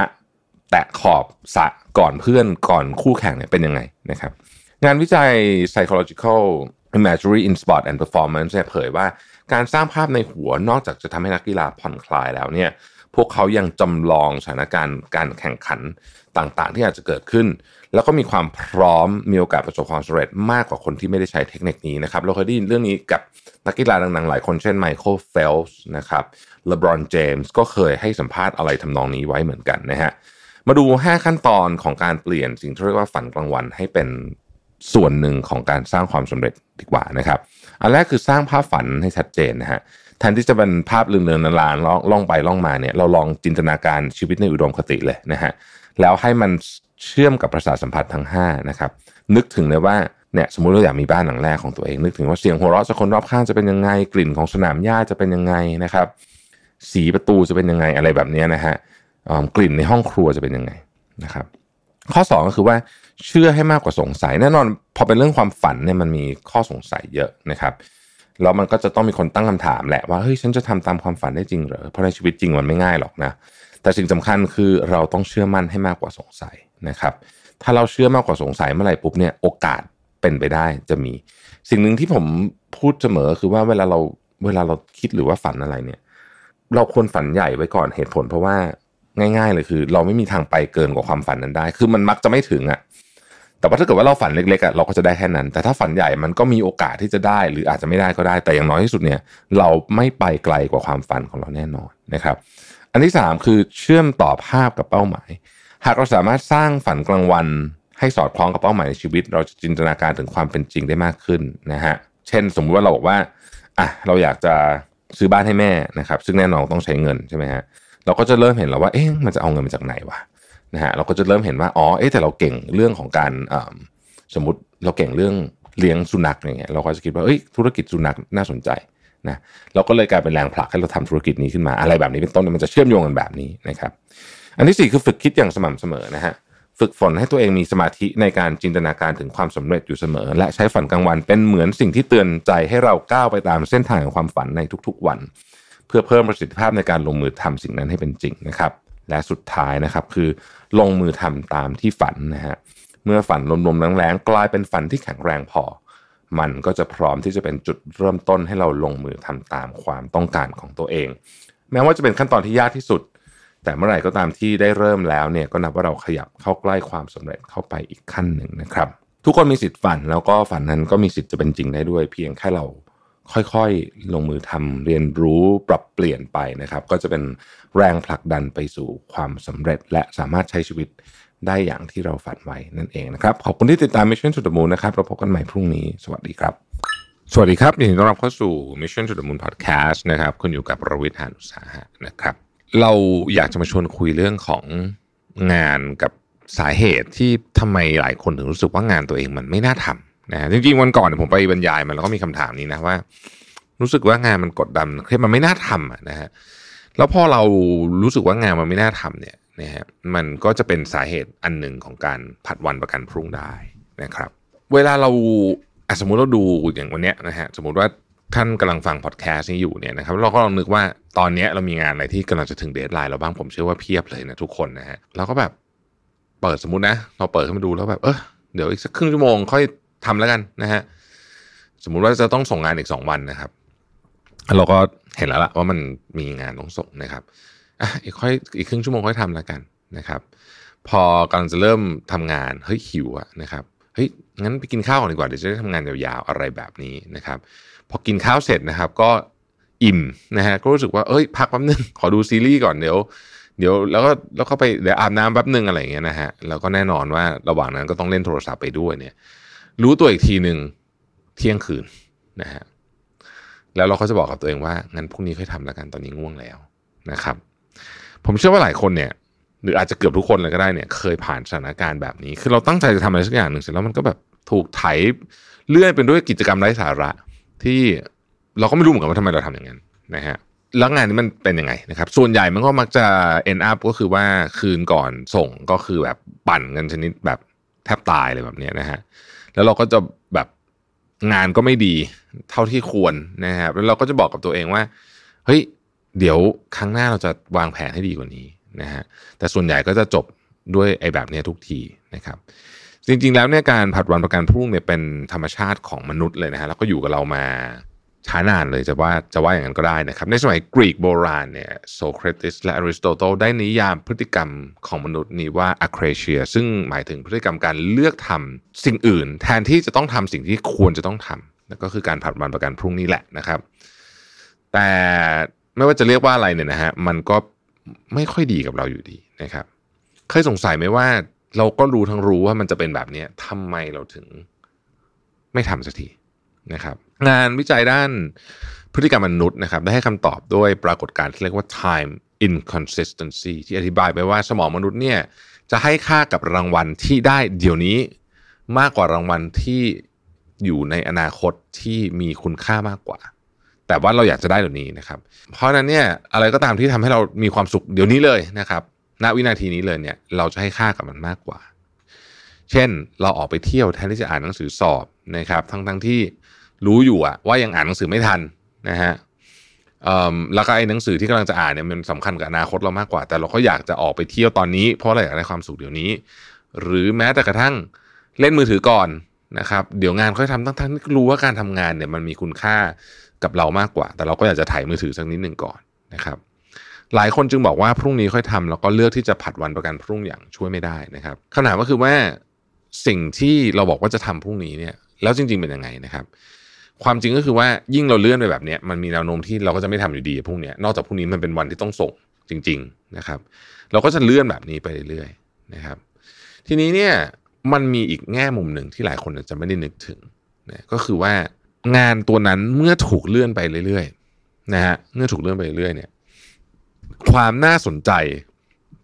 หรือจะพูดในอีกมุมหนึ่งคือความสนุกในการทำงานนะคืองานมันก็มีมุมสนุกอยู่ใช่ไหมมันจะลดลงไปด้วยนะครับ ยิ่งใกล้ deadline เท่าไหร่เนี่ย สมองเราเนี่ยนะครับจะมอง deadline เป็นภัยคุกคาม เพราะฉะนั้นเนี่ย amygdala ซึ่งเป็นส่วนที่ใช้คำว่าอ่อเป็น primitive brain มากที่สุดนะของเราอะนะฮะจะพยายามบอกว่าอันเนี้ย มันมันยิ่งไม่หนุกอะนะฮะมันยิ่งไม่หนุก แล้วก็ท่ามกลางวินาทีที่เราจะต้องตัดสินใจว่าจะเอาไงต่อเนี่ยนะครับนะหลายคนก็เลือกหนี นี่คือฟังก์ชัน flight or fight นั่นเอง คือคืออหนีก่อนแล้วกันนะครับ ซึ่งมันเป็นฟังก์ชันที่ที่พื้นฐานหรือว่าเก่าแก่ที่สุดของสมองเรานะฮะแล้วเราก็ใช้เวลาทำอะไรก็ไม่รู้ที่มันไร้สาระไปนะครับ พอ เห็นงานยากก็เลื่อน พอเลื่อนก็ยิ่งยากไม่น่าทำนะครับแถมรู้สึกผิดที่ไม่ได้เริ่มงานสักทีอารมณ์แบบนี้เนี่ย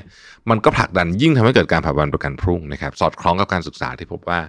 กลุ่มคนที่มีปัญหาในการควบคุมอารมณ์นะครับและคนที่ไม่มั่นมั่นใจเนี่ยนะครับมักจะเป็นคนที่ชอบผัดวันประกันพรุ่งด้วย และกลุ่มคนที่ผัดวันประกันพรุ่งหนักๆเนี่ยจะมีปัญหา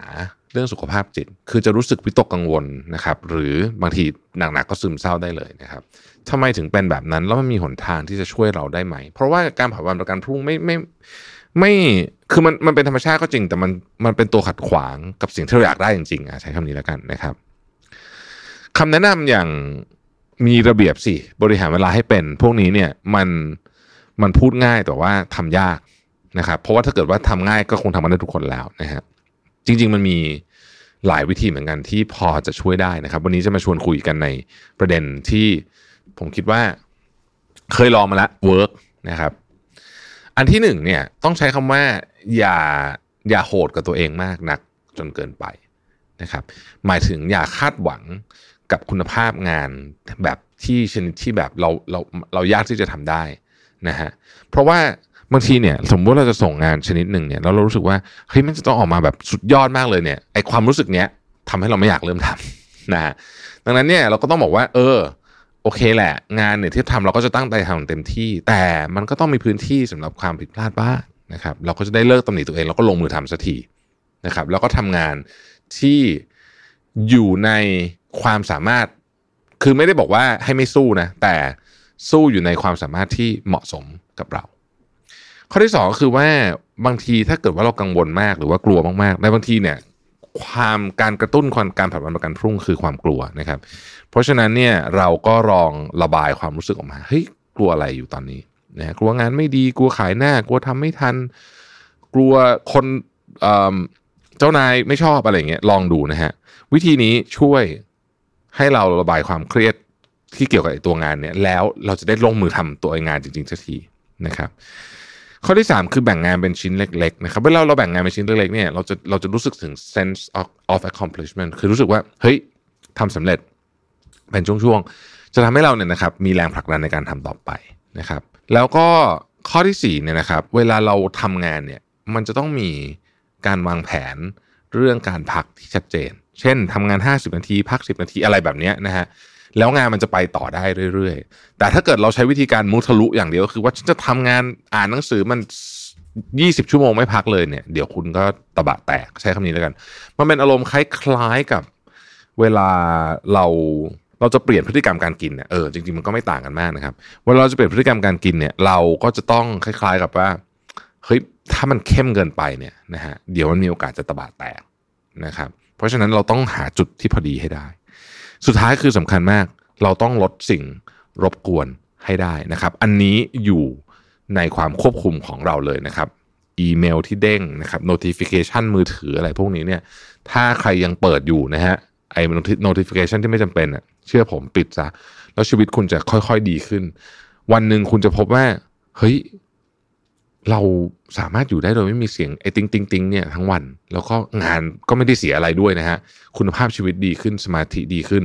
แล้วก็ทำให้เราเนี่ยไม่ผัดวันประกันพรุ่ง หรือว่าผัดวันประกันพรุ่งน้อยลงด้วยนะครับขอบคุณที่ติดตาม Mission to the Moon นะฮะเราพบกันใหม่พรุ่งนี้ สวัสดีครับสวัสดีครับ ยินดีต้อนรับเข้าสู่ Mission to the Moon Podcast นะครับ คุณอยู่กับโรบิทานุสาหะครับ วันนี้จะมาชวนคุยเรื่องหนึ่ง ซึ่งผม กำลังพยายามตกผลึกอยู่ใช้คำนี้นะฮะยังไม่ยังไม่เสด็จน้ำสักทีเดียวแต่ว่าอยากจะมาเล่าหน่อยละเพราะผมคิดว่ามันก็คงจะต้องค่อยๆ ตกผลึกกันต่อไปนะฮะคือยิ่งอายุเยอะขึ้นเนี่ยนะฮะผมมีความรู้สึกอย่างหนึ่งว่า เราต้องปรับ mindset เรื่องแรงใจแรงกายที่ใส่เข้าไปกับอะไรสักอย่างหนึ่งและความเชื่อบางอย่างที่เรามี นะครับผมผมรู้สึกว่าตอนที่อายุน้อยกว่านี้นะฮะมันมีความรู้สึกอยู่อย่างหนึ่ง ประมาณว่าเฮ้ยถ้าเกิดว่าเราใส่แรงสุดนะฮะทั้งกายทั้งใจเนี่ยนะฮะผลงานต้องออกมาดีแน่นอน เพราะฉะนั้นเราควรจะใช้คำว่าอะไรเนี่ย burn the midnight oil ก็คือแบบเต็มที่อะแบบไม่ต้องนอนน้อยก็ได้ใช้พลังอะไรเต็มที่ก็ได้เนี่ยนะฮะแล้วเดี๋ยวผลจะออกมาดี คือทำให้มันสุดไปเลยแบบเต็มที่แบบทุก ๆ เรื่องแบบร้อยห้าสิบเปอร์เซ็นต์อะไรอย่างเงี้ยนะฮะ แต่พออายุเยอะขึ้นพบว่าหนึ่งคือนอกจากจะทำแบบนั้นไม่ค่อยไหวแล้วเนี่ย เพราะว่ามันมันก็ร่างกายจิตใจมันก็ไม่เหมือนเดิมเนี่ยนะฮะเราค้นพบความจริงอันหนึ่งว่า เราต้องดูว่าเราทุ่มกับเรื่องนี้เนี่ย เราเข้าใจมันแค่ไหน เพราะการใส่เพียงพลังอย่างเดียวเนี่ย อาจจะไม่พอนะฮะจริงๆมันมีปัจจัยอีกเยอะมากเลยที่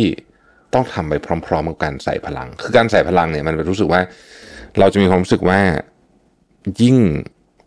ใส่พลังเยอะ เราทำเต็มที่แล้ว เราจะจะไม่เสียใจจะแฮปปี้รู้สึกได้ทำเต็มที่แล้วตอบตัวเองได้ว่าทำเต็มที่แล้วนะครับ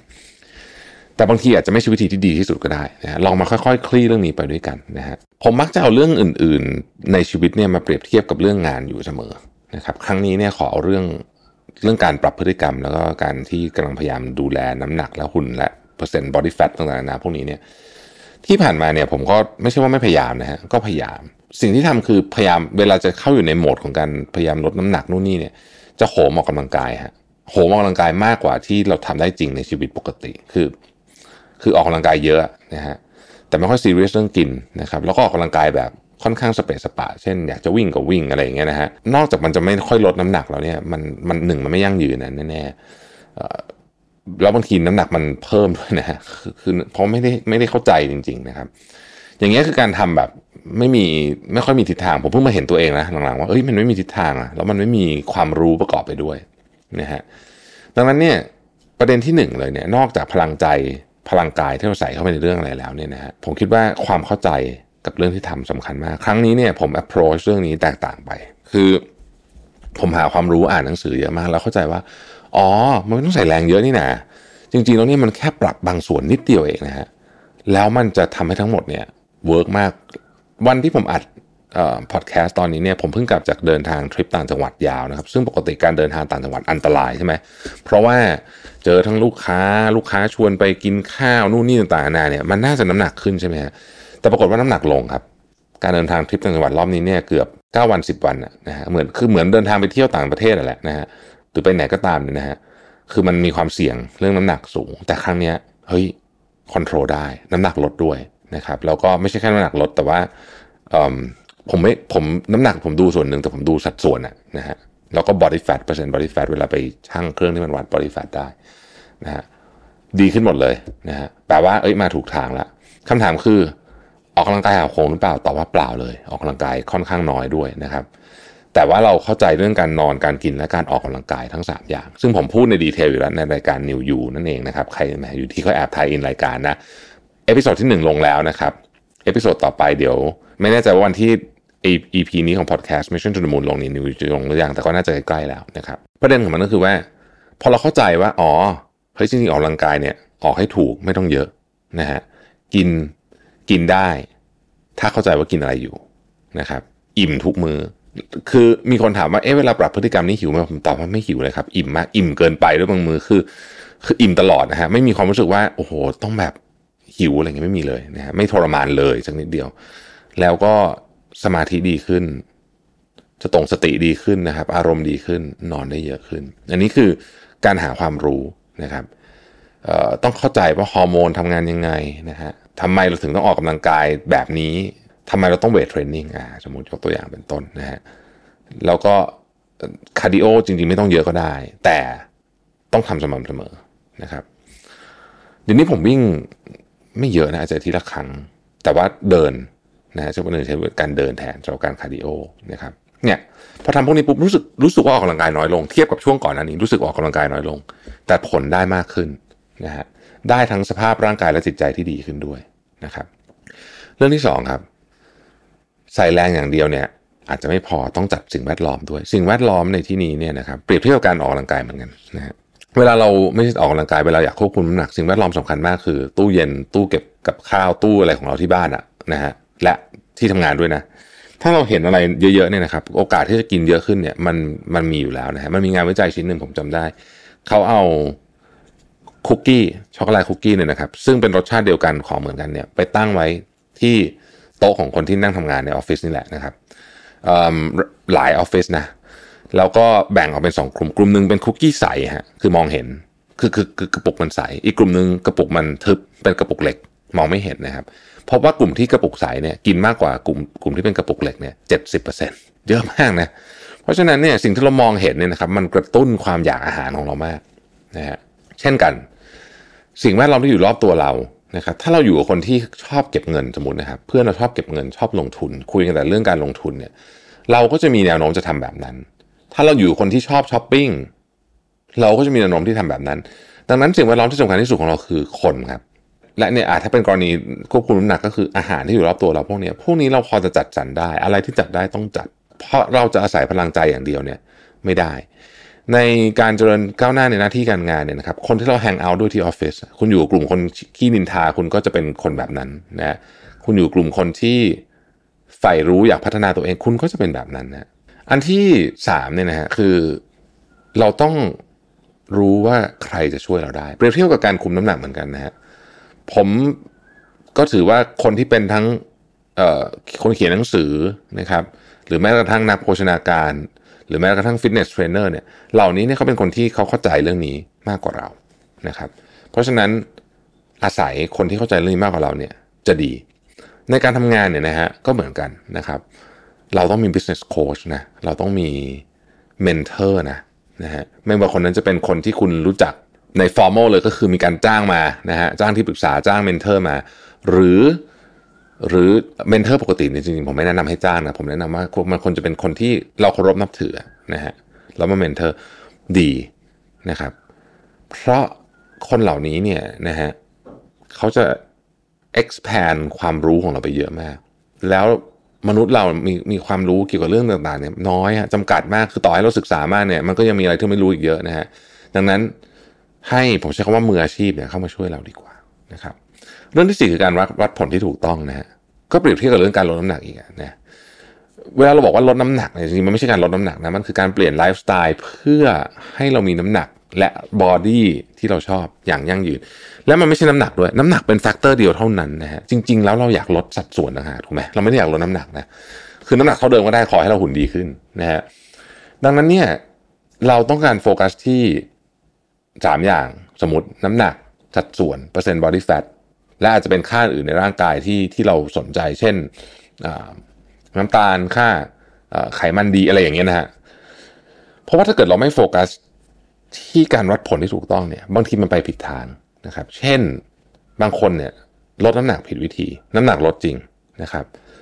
แต่กล้ามเนื้อดันลดไปด้วยนะฮะกลายเป็นคนที่หลังๆเรียกเราเรียกว่า skinny fat การทำธุรกิจก็เหมือนกันนะฮะเวลาเราบอกว่า เอ้ย เราอยากลด cost พูดง่ายพูดแบบนี้มันง่ายฮะลด cost เนี่ยอ่าลดลดลดทุกอย่างเลยนะลด cost ทุกอย่าง แต่เรานำไปลด cost กับเรื่องที่กระทบกับจุดขายที่ลูกค้าชอบของเรามากที่สุด เป็นเรียกว่าเป็นเอ่อ key success factor หรือว่า key selling point ของเรา แบบนี้ก็พังในระยะยาวได้ cost อาจจะลดลงในระยะสั้นแต่ระยะยาวพัง นี่คือการวัดผลที่ผิดจุดนั่นเองนะครับ เรื่องที่ 5 คือแรงที่ใส่เข้าไปเนี่ยต้องใส่ให้ถูก ถ้าเรามีแรงสักร้อยหนึ่งนะฮะ ปริมาณของแรงที่ใส่ที่ไหนสำคัญมาก เพราะเราไม่ใช่เครื่องจักรเดี๋ยวแป๊บหนึ่งเราก็หมดแรงนะครับ เพราะฉะนั้นการทุ่มเทกับอะไรสักอย่างหนึ่งสมมติโปรเจกต์นี้เป็นโปรเจกต์ที่เราต้องการทำให้มันเนียบที่สุดเนี่ยต้องดูด้วยว่าเราทุ่มเทถูกจุดหรือเปล่า เพราะในในโปรเจกต์หนึ่งมันจะมี 20 จุดนะครับ แต่สิ่งที่เราควรจะต้องทุ่มเทมีแค่ 2 จุดเท่านั้นใน 20 จุด ถ้าเราไปทุ่มเทผิดจุดเรียบร้อยเสร็จเหมือนกันนะฮะเปลืองแรงโดยใช่เหตุนั่นเอง เพราะฉะนั้นต้องต้องใส่แรงในที่ที่ถูกด้วย ข้อต่อมาคือ ความเชื่อเนี่ยสำคัญมากนะครับความเชื่อเนี่ย มันจะต้องเชื่อแบบ แบบอันนี้คือ why นะอันนี้คือ why นะฮะอย่างครั้งนี้เนี่ยที่ผมเริ่มควบคุมน้ำหนักแล้วมันอยู่ในทิศทางที่ดีขึ้นยังไม่สำเร็จนะครับ อีกไกล แต่ว่าไม่มีคำว่าสำเร็จหรอกมันคือมันต้องทำไปเรื่อยแหละ แต่ว่ายังอีกไกล แต่สิ่งที่มันเห็นว่าแนวโน้มพัฒนาการมันดีเนี่ย เพราะว่าครั้งนี้เนี่ยนะฮะผม อยากทำให้มันเปลี่ยนแปลงไปตลอด และอยากทำด้วยเหตุผลที่ว่าอยากจะอยู่บนโลกนี้แบบแข็งแรงมากขึ้น อยากจะมีชีวิตในช่วงท้ายๆของของชีวิตเราเนี่ยแข็งแรงเขาเรียกว่า healthy year นะคือมีมีสุขภาพที่แข็งแรงไปตลอดจนตายว่างั้นเถอะนะฮะก็คือคือผมคิดว่าอายุเท่ายืนเท่าไหร่เนี่ยไม่สำคัญนะจะร้อยจะแปดสิบจะอะไรไม่ไม่ได้เป็นประเด็นเท่าไหร่ ประเด็นคือคุณมีสุขภาพดีไปจนกระทั่งถึงปีหลังๆ ของคุณหรือเปล่า อันนี้ผมว่าสำคัญมาก ซึ่งนี่คือเหตุผลที่ผมอยากทำเรื่องนี้ เพราะผมอยากจะมีสุขภาพดี ไปจนกระทั่งถึงช่วงเวลาท้ายๆของชีวิตนะครับ ไอ้ที่เหลือของแถมนะฮะไอ้ที่เหลือเป็นของแถม ข้อต่อมานะครับคือเอ่อห่วงเวลาเนี่ยสำคัญมากนะครับหรือใช้คำว่า timing ก็ได้ timing นี่มันอาจจะพูดถึงกรอบเวลาเป็นปีก็ได้ หรือพูดถึงเวลา 1 วันก็ได้นะฮะอย่างของผมเนี่ยผมเริ่มสังเกตว่า ถ้าเราไม่สังเกต timing เนี่ยนะเอ่อช่วงเวลาวันหนึ่งของเราเนี่ย เราจะใช้ไปกับ คือคือจะจัดสรรมันไม่ถูกนะครับ ยกตัวอย่างนะฮะผมเอางานที่ยากสูงผมแล้วกันนะฮะยากที่สุดอันหนึ่งของผม คืองานเขียน จนถึงทุกวันนี้ผมก็ยังไม่รู้สึกว่าการเขียนมันมันง่ายนะแต่ว่าผมชอบแล้วกันนะฮะเอ่อผมเคยพยายามบังคับตัวเองให้เขียนในเวลาที่หัวมันอาจจะไม่ได้พร้อมจะเขียนเนี่ย นั่งเป็นชั่วโมงก็เขียนไม่ได้ ผมก็เลยพบว่าเฮ้ยมันต้องรอจังหวะ นะครับมันคล้ายๆน้ำขึ้นน้ำลงนะฮะเช่นตื่นเช้ามายังไม่มียังไม่ทำอะไรเลยเนี่ยลุกขึ้นมาเขียนให้บางทีเขียนได้อะเพราะฉะนั้นผมก็จะใช้เวลาตอนนี้ในการเขียนอย่างเนี้ยตอนนี้คือเช้ามืดนะฮะก่อนจะอัดพอดแคสต์เนี่ยผมเขียนหมดละได้เขียนหนังสือที่อยากเขียนละนะฮะไทมมิ่งสำคัญ คือมันใช้เวลาแค่ 45 นาที แต่ 45 นาทีตอนไหนเนี่ยนะฮะมันเกี่ยวข้องกับผลงานของเราอย่างชัดเจน 45 นาทีถ้าเปิดไปเขียนตอนเที่ยงเนี่ยนะฮะ 45นาทีเนี่ยจะได้ 3คำนะฮะ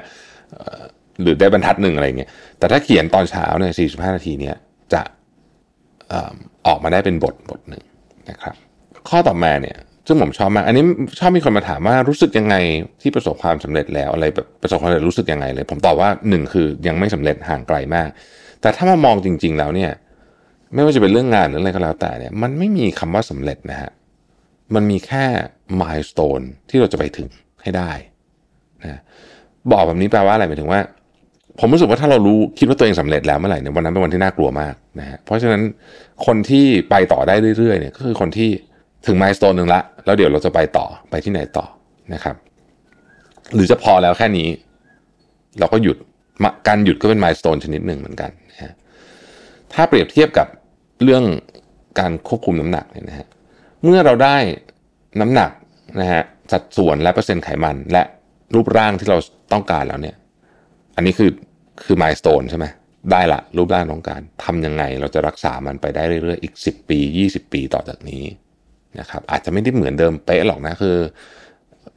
สังขารมันก็ต้องพาเราให้มันไปในแนวทางที่เสื่อมลงอยู่แล้ว แต่ทำยังไงจะดีที่สุดสำหรับผมอย่างที่บอกฮะแข็งแรงตลอดชีวิตเนี่ยแค่นั้นคือเป้าเลยเพราะฉะนั้น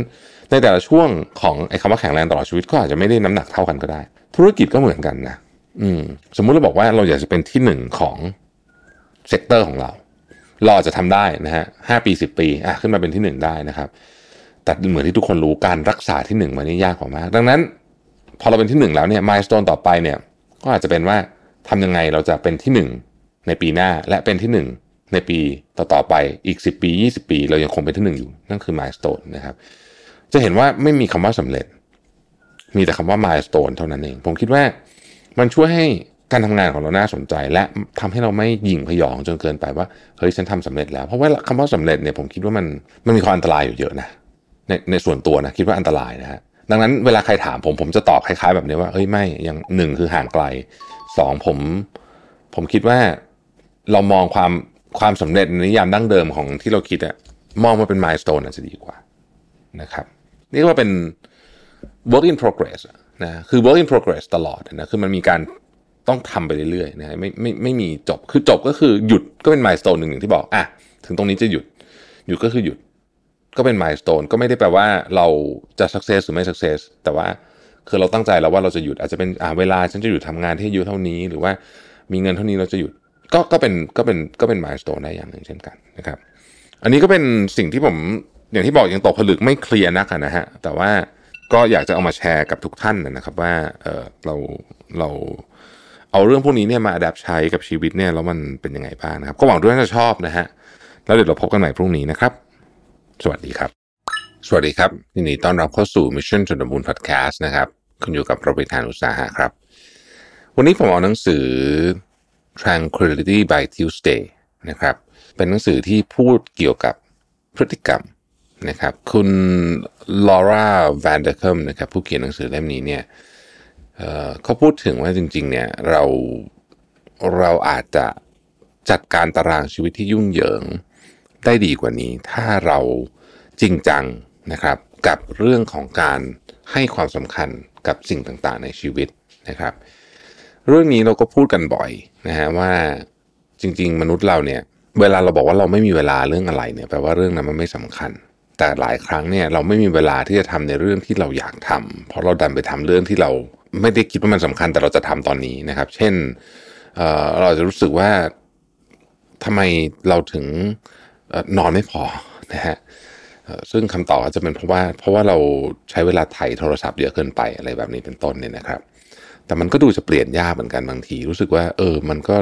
คือมันกลายเป็นพฤติกรรมที่ติดตัวเราไปแล้ว เราจะต้องถ่โทรศัพท์ก่อนนอนแล้วทำให้เรานอนไม่พอนะครับ จากส่วนตัวนะ ผมคิดหนังสือเล่มนี้น่าสนใจ เพราะว่าช่วงนี้เป็นช่วงที่ผม อาจจะเรียกได้ว่า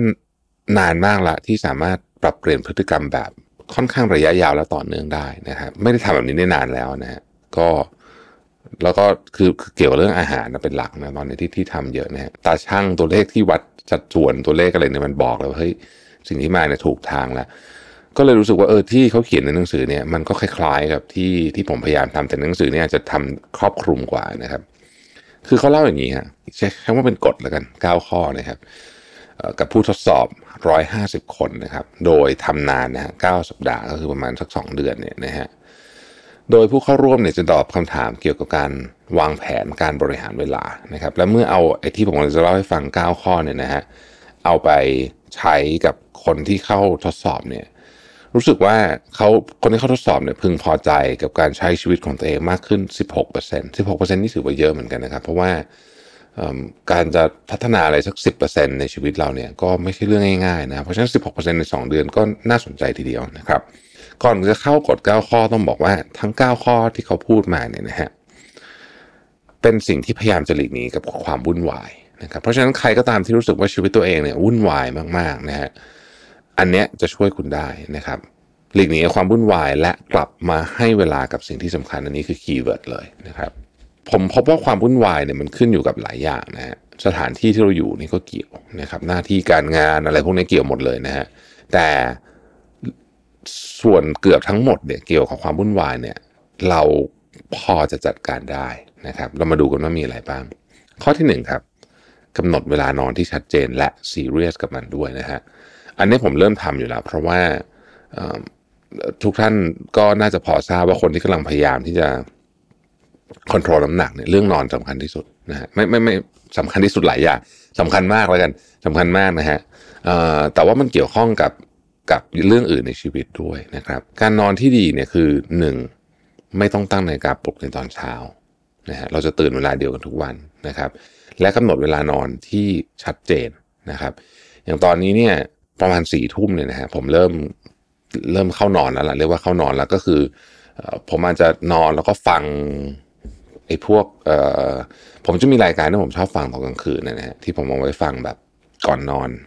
ส่วนใหญ่ก็จะเป็นรายการสรุปข่าวอะไรเงี้ยที่บางทีก็ฟังตอบโจทย์บ้างไทย PBS นะบางทีก็ฟังคุณกรุณาบ้างอะไรเงี้ยนะฮะฟังข่าวอะนะฮะแต่แต่ว่าไม่ดูนะ ฟังเฉยๆนะครับ นอนฟังนะฮะคือ คือใส่หูฟังแล้วก็ฟังโทรศัพท์ไปวางไปวางไว้ไกลๆแล้วก็พอฟังไปสักพักมันจะเริ่มง่วงฮะแล้วก็กดหยุดหูฟังก็หลับไปเลยนะครับ เราควรจะใช้เวลา 30 นาทีก่อนเข้านอนเนี่ยนะฮะในการหยุดกิจกรรมต่างๆ หรือทำกิจกรรมให้น้อยนะฮะผมคิดว่าการฟังก็ดีดีที่สุดคืออ่านหนังสือ บางวันก็อ่านหนังสือได้นะครับ อันที่สองครับคือวางแผนทุกวันศุกร์นะฮะ หลังจากกลับบ้านจะมีความสุขในวันศุกร์แล้วเนี่ยอย่าลืมแบ่งเวลาสำหรับวางแผนชีวิตในสัปดาห์ต่อไปด้วยนะครับ คือพูดง่ายคือทำทานบ็อกซิ่งนั่นแหละนะฮะเราจะได้มองเห็นภาพรวมของสัปดาห์ต่อไปได้ดีขึ้นนะครับ ส่วนตัวในหนังสือเขียนวันศุกร์แต่ว่าผมทำวันอาทิตย์นะฮะถนัดมากกว่านะครับแต่ผมคิดว่ายังไงก็ได้แหละ ขอให้เป็นสักวันหนึ่งในในสัปดาห์ที่ ที่เราวางแผนสำหรับสัปดาห์ถัดไปนะครับศุกเสาร์อาทิตย์เนี่ยผมคิดว่าได้หมดนะครับเพราะว่ามันมันเป็นเหมือนจุดเริ่มต้นของสัปดาห์ถัดไปนะนะฮะข้อที่สามเขาบอกว่ายืดเหยียดร่างกายก่อนบ่ายสามโมงนะฮะทำไมต้องบ่ายสามโมงนะครับ จากผลการทดสอบที่เขาทำวันนี้นะฮะร้อยห้าสิบคนเนี่ยพบว่าช่วงเวลาประมาณสามโมงเนี่ยเป็นช่วงเวลาที่คนส่วนใหญ่รู้สึกเฉื่อยชากับการทำงานมากที่สุดนะครับ ดังนั้นเนี่ยในเมื่อมันไม่ ไม่แอคทีฟในการทำงานเนี่ยเราก็ควรจะลุกขึ้นมายืดเหยียด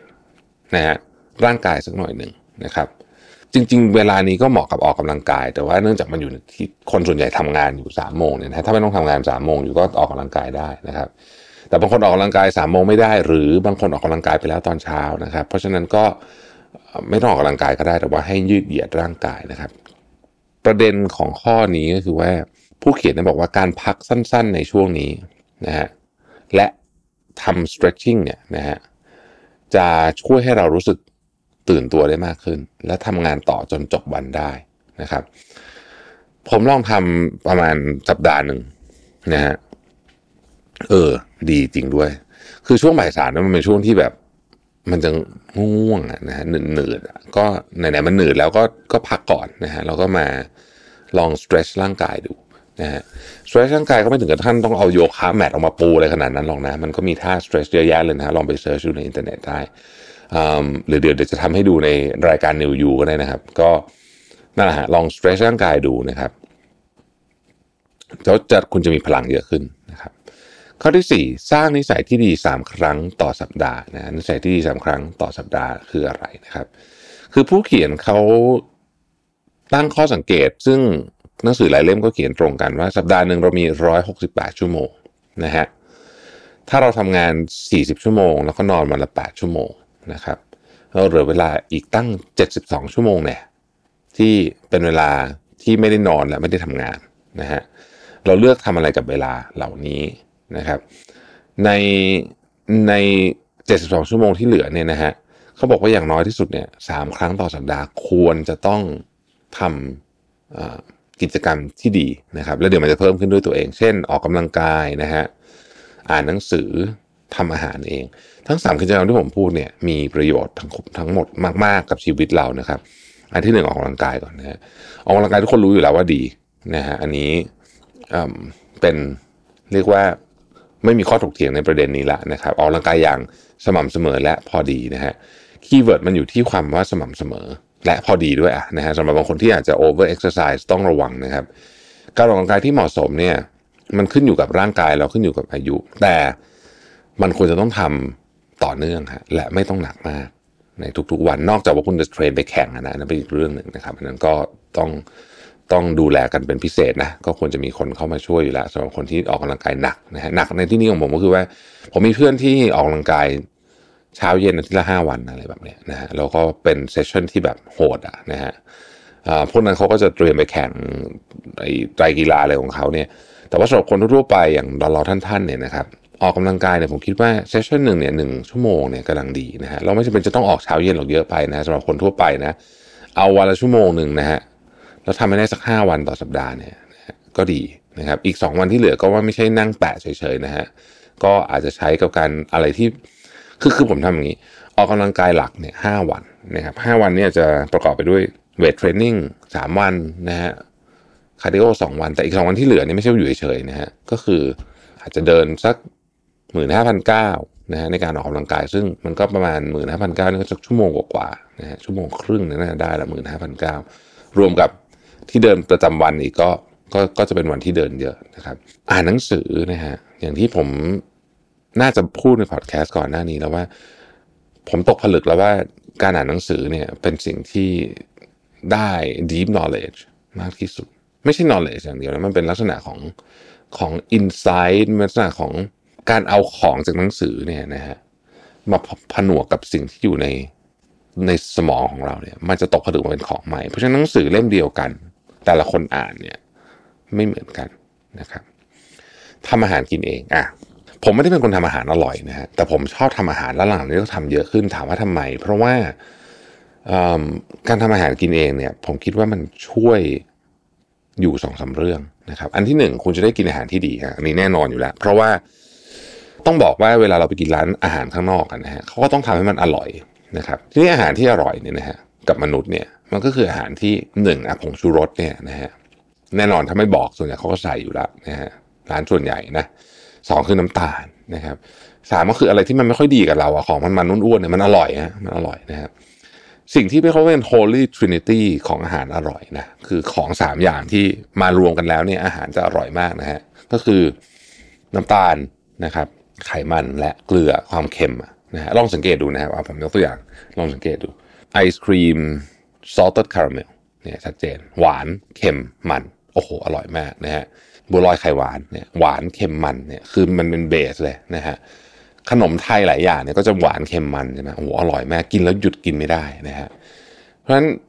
เวลาเราอยู่ข้างนอกอะมันก็มีแนวโน้มที่ไอ้สามอันนี้จะมากันครบเลย ไม่ว่าจะเป็นอาหารคาวหรืออาหารหวานก็ตามนะครับอาหารคาวก็เหมือนกันนะหวานเค็มมันมาด้วยกันครบเลยนะฮะเพราะฉะนั้นการทำอาหารเองเนี่ยเราจะสามารถลดเรื่องพวกนี้ได้ เพราะว่า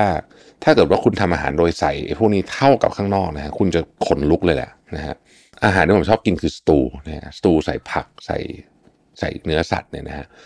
ผมเพิ่งพบว่าการทำสตูเนี่ยไม่จำเป็นจะต้องเติมอะไรเลย นอกจากเกลือน้ำตาล ซุปที่เอามาใช้เนี่ยคือน้ำเปล่านะฮะหมายถึงว่าไม่ต้องใช้ซุปที่เป็นน้ำสต๊อกเออน้ำสต๊อกอยู่ที่นึกชื่อไม่ออกนะฮะ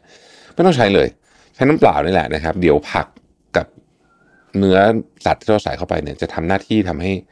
ไอ้น้ำเนี่ยมันอร่อยเอง นะครับใช้แค่เกลือกับพริกไทยแค่นี้นะครับอ๋อแล้วก็อันนี้ด้วย Worcestershire sauce ไอ้ซอสเปรี้ยวอะไก่งวงนะฮะซอสไก่งวงที่เป็นโลโก้ไก่งวงนะที่เป็นฉลากสีส้มๆนะครับเอออันนี้ต้องใช้นิดนึงเพราะว่ามันจะทำให้รสชาติกลมกล่อมมากขึ้น นิดเดียวหนึ่งหนึ่งช้อนชาก็พอแล้วสำหรับสตูหม้อใหญ่ๆนะฮะเพราะฉะนั้นการกินอาหารกินเองเนี่ยดีเรื่องว่าเรารู้ว่ากินอะไร ข้อสองผมคิดว่ามันเป็น หนึ่งในกิจกรรมสำหรับคนที่ไม่ค่อยมีโอกาสได้ทำกิจกรรมที่ใช้ hand eye coordination hand eye coordination คือกิจกรรมพวกซ่อมของนะครับ ถักไหมพรม เล่นเปียโน เล่นกีตาร์นะฮะประกอบรถทามิยาอะไรอย่างเงี้ยนี่คือ hand eye coordination นะครับ การคุกกิ้งเป็นหนึ่งใน hand eye coordination ที่ที่ที่ดีนะครับ เวลาเราสับผักละเอียดละเอียดอย่างเงี้ยนะฮะ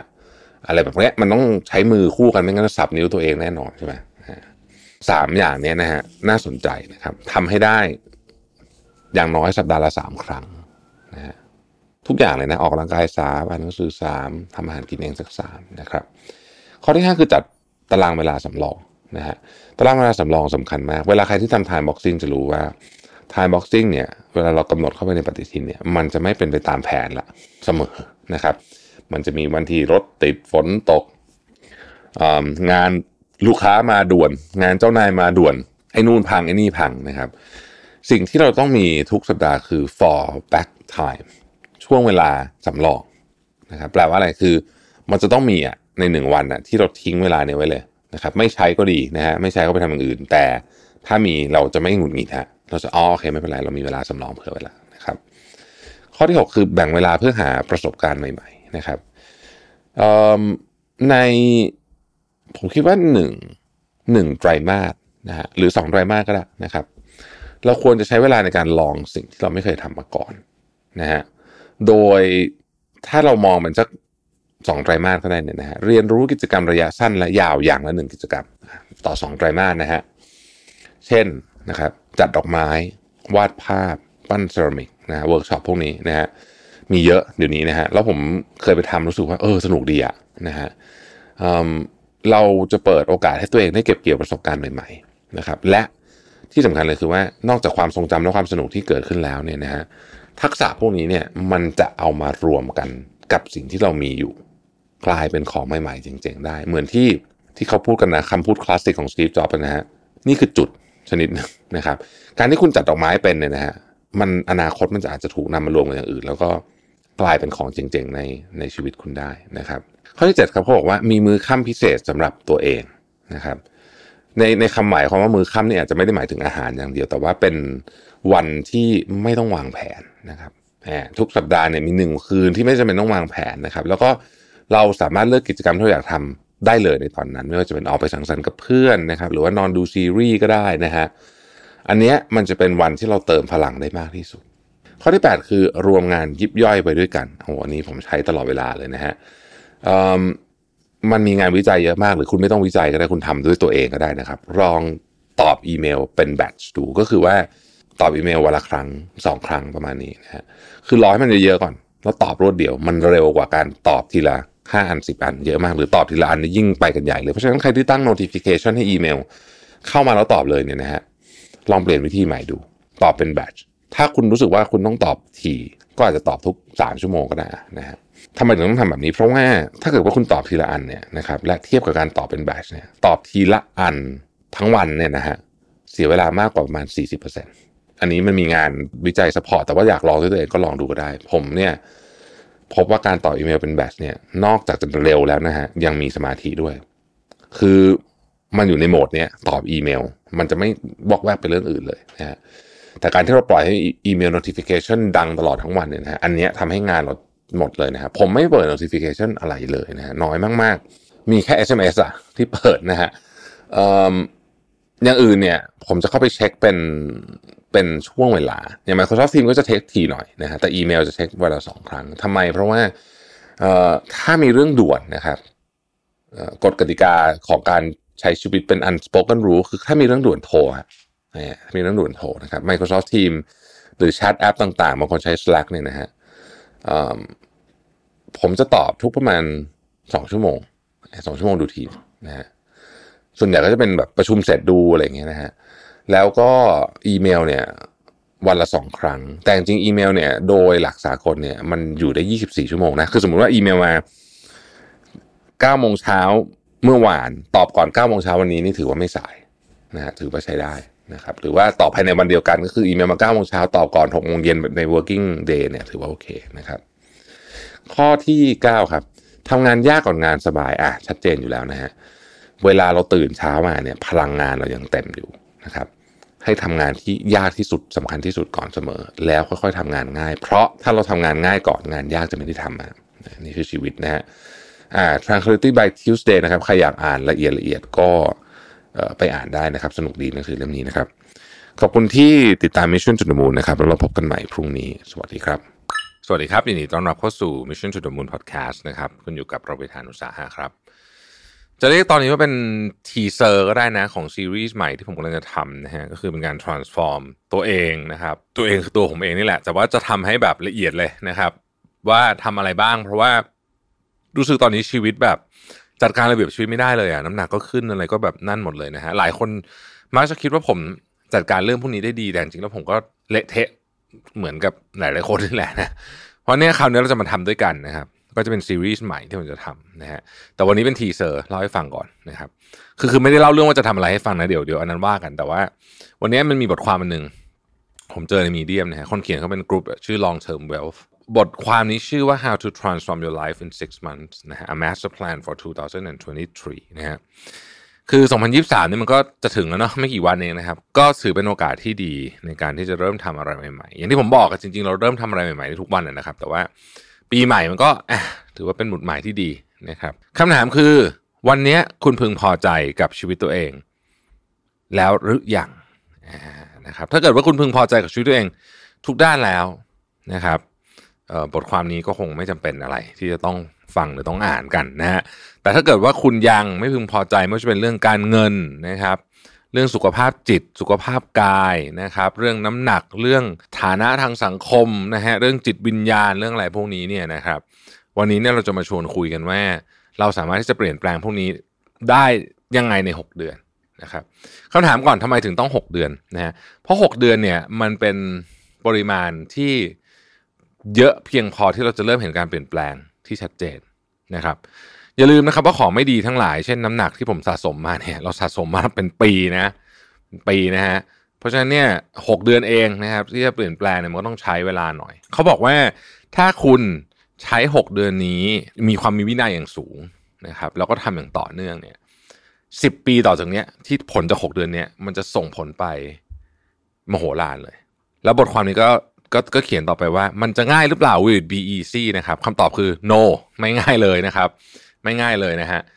ยากด้วยนะครับ แต่ว่าถ้าเกิดว่าเราไปตามแพลนนี้นะครับ คนเขียนเนี่ยเขาบอกว่า เชื่อเลยว่าคุณเนี่ย จะมีความสุขมากขึ้น แข็งแรงขึ้น เงินเยอะขึ้นฉลาดขึ้น และเด็กลงด้วยเอาพูดถึงเด็กลงนะฮะผมอ่านหนังสือเล่มนี้อยู่นะครับ Younger for Longer นะฮะคนเขียนคือดรดันแคนคาร์ไมเคิลนะครับเล่าสั้นๆก่อนแล้วกันเดี๋ยวจะมารีวิวยาวๆคือคือบอกว่าความรู้เรื่องเกี่ยวกับศาสตร์เรื่องเรื่องการกินเรื่องคอเลสเตอรอลเรื่องอะไรเนี่ยเรื่องโรคอะไรต่างๆ เนี่ย ที่เราเคยคิดว่าอาหารไขมันสูงเอ่อเป็นโรคหัวใจอะไรอย่างงี้เนี่ยนะคือมันเปลี่ยนเปลี่ยนไปเยอะมากแล้วนะครับ จาก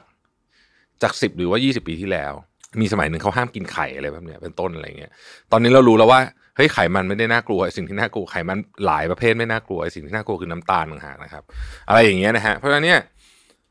นี่ก็อ่านอยู่นะครับว่า เออจะเป็นยังไง ช่วงนี้อินเรื่องนี้นะครับ แล้วก็บทความเนี้ย วันนี้ที่จะคุยกันก็เกี่ยวข้องกับเรื่องนี้ด้วยนะฮะอะมาดูกันว่าแพลนที่เราต้องทำนี่คืออะไรบ้างนะครับ อันที่หนึ่งนะครับ คือ start training เขาบอกว่าอย่างนี้เลย เขาเขียนอย่างนี้เลย lift weight to be specific คือคุณต้องเริ่มออกกำลังกายแบบใช้แรงต้าน หนึ่งในการคือคือการเล่นเวทเนี่ยนอกจากมันจะแน่นอนทำให้ร่างกายคุณแข็งแรงแล้วเนี่ยนะครับ มันเห็นผลช้าก็จริงแต่มันอยู่นาน มันเป็นการสร้างกล้ามเนื้อเป็นการสร้างเตาเผาที่แข็งแรงนะครับ แล้วมันเป็นการเปรียบเทียบกับชีวิตด้วย เพราะว่าการการที่คุณไปออกกำลังกายยกเวทไปยิมไปฟิตเนสอย่างต่อเนื่องเนี่ย จะเห็นเลยว่าชีวิตคุณมันเฮ้ยหุ่นคุณมันดีขึ้นแน่จริงว่ะนะฮะแม้มันจะช้าๆก็เหอะนะครับ แต่มันดีขึ้นแน่จริงนะครับ right before your eyes นะฮะเสร็จแล้วเนี่ยคุณก็จะเริ่มเห็นว่า mindset อันนี้เนี่ยเอาไปเอาไปทำอย่างอื่นได้นะครับ คือเวลายก weight เนี่ยมันจะไม่เหมือนเล่นคาร์ดิโอหนึ่งก็คือว่ามันจะเจ็บ คือมันจะเจ็บด้วยด้วยด้วย ไม่ใช่เจ็บเพราะบาดเจ็บนะฮะคือเจ็บแบบ เจ็บด้วยด้วยตัวมันอยู่แล้วนะฮะแต่พอเราพยายาม ดันตัวเองขึ้นดันตัวเองขึ้นนะเราจะรู้ว่า อ๋อเฮ้ยความเจ็บปวดเนี่ยมันเป็น part หนึ่งของการของการเติบโตและแข็งแรงขึ้นนะครับเพราะฉะนั้นเขาบอกว่าใครที่ไม่ค่อยได้ไปยก weight นะครับ ไปฟิตเนสซะนะฮะไปยก weight ซะหรืออย่างน้อย bodyweight ก็ได้นะครับ ข้อที่สองเปลี่ยนการกินของคุณอย่างชนิดที่เรียกว่า 360 องศาเลยซึ่งนี้แหละจะเป็นเรื่องที่ผมสำคัญนะฮะ ทำสำคัญเขาบอกว่า คุณจะอะต่อจากข้อเมื่อกี้คือ ถ้าเกิดว่าคุณกินแย่นะต่อยคุณออกกำลังกายเยอะแค่ไหนก็ตามเนี่ย ไม่มีประโยชน์จริง ๆ นะครับ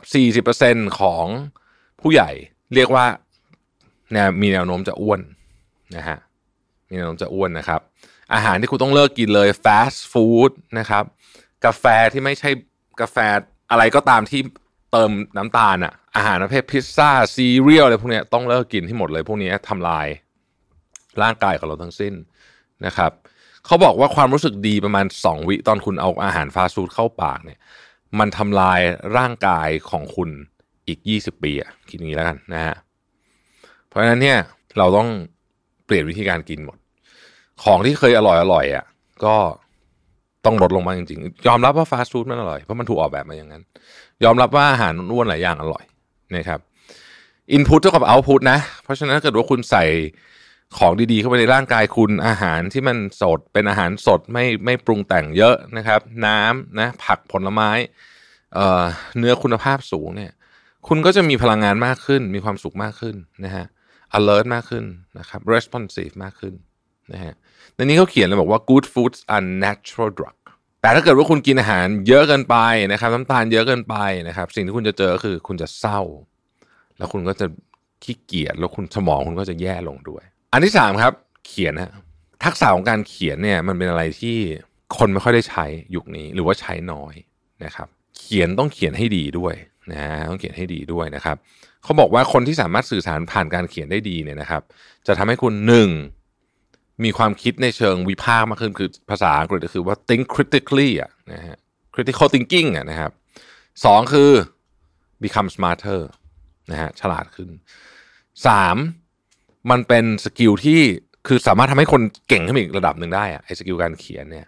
นะครับ แล้วก็คุณอาจจะหาเงินจากวันนี้ด้วยถ้าเกิดว่าคุณเขียนเก่งพอนะครับ ข้อที่สี่นะฮะ remove useless activity เพียบ useless activity คืออะไรเอาอันที่หนึ่งเลยนะฮะ โทรศัพท์มือถือ อันนี้เยอะที่สุดเพราะว่าวันวันหนึ่งเราเล่นมือถือ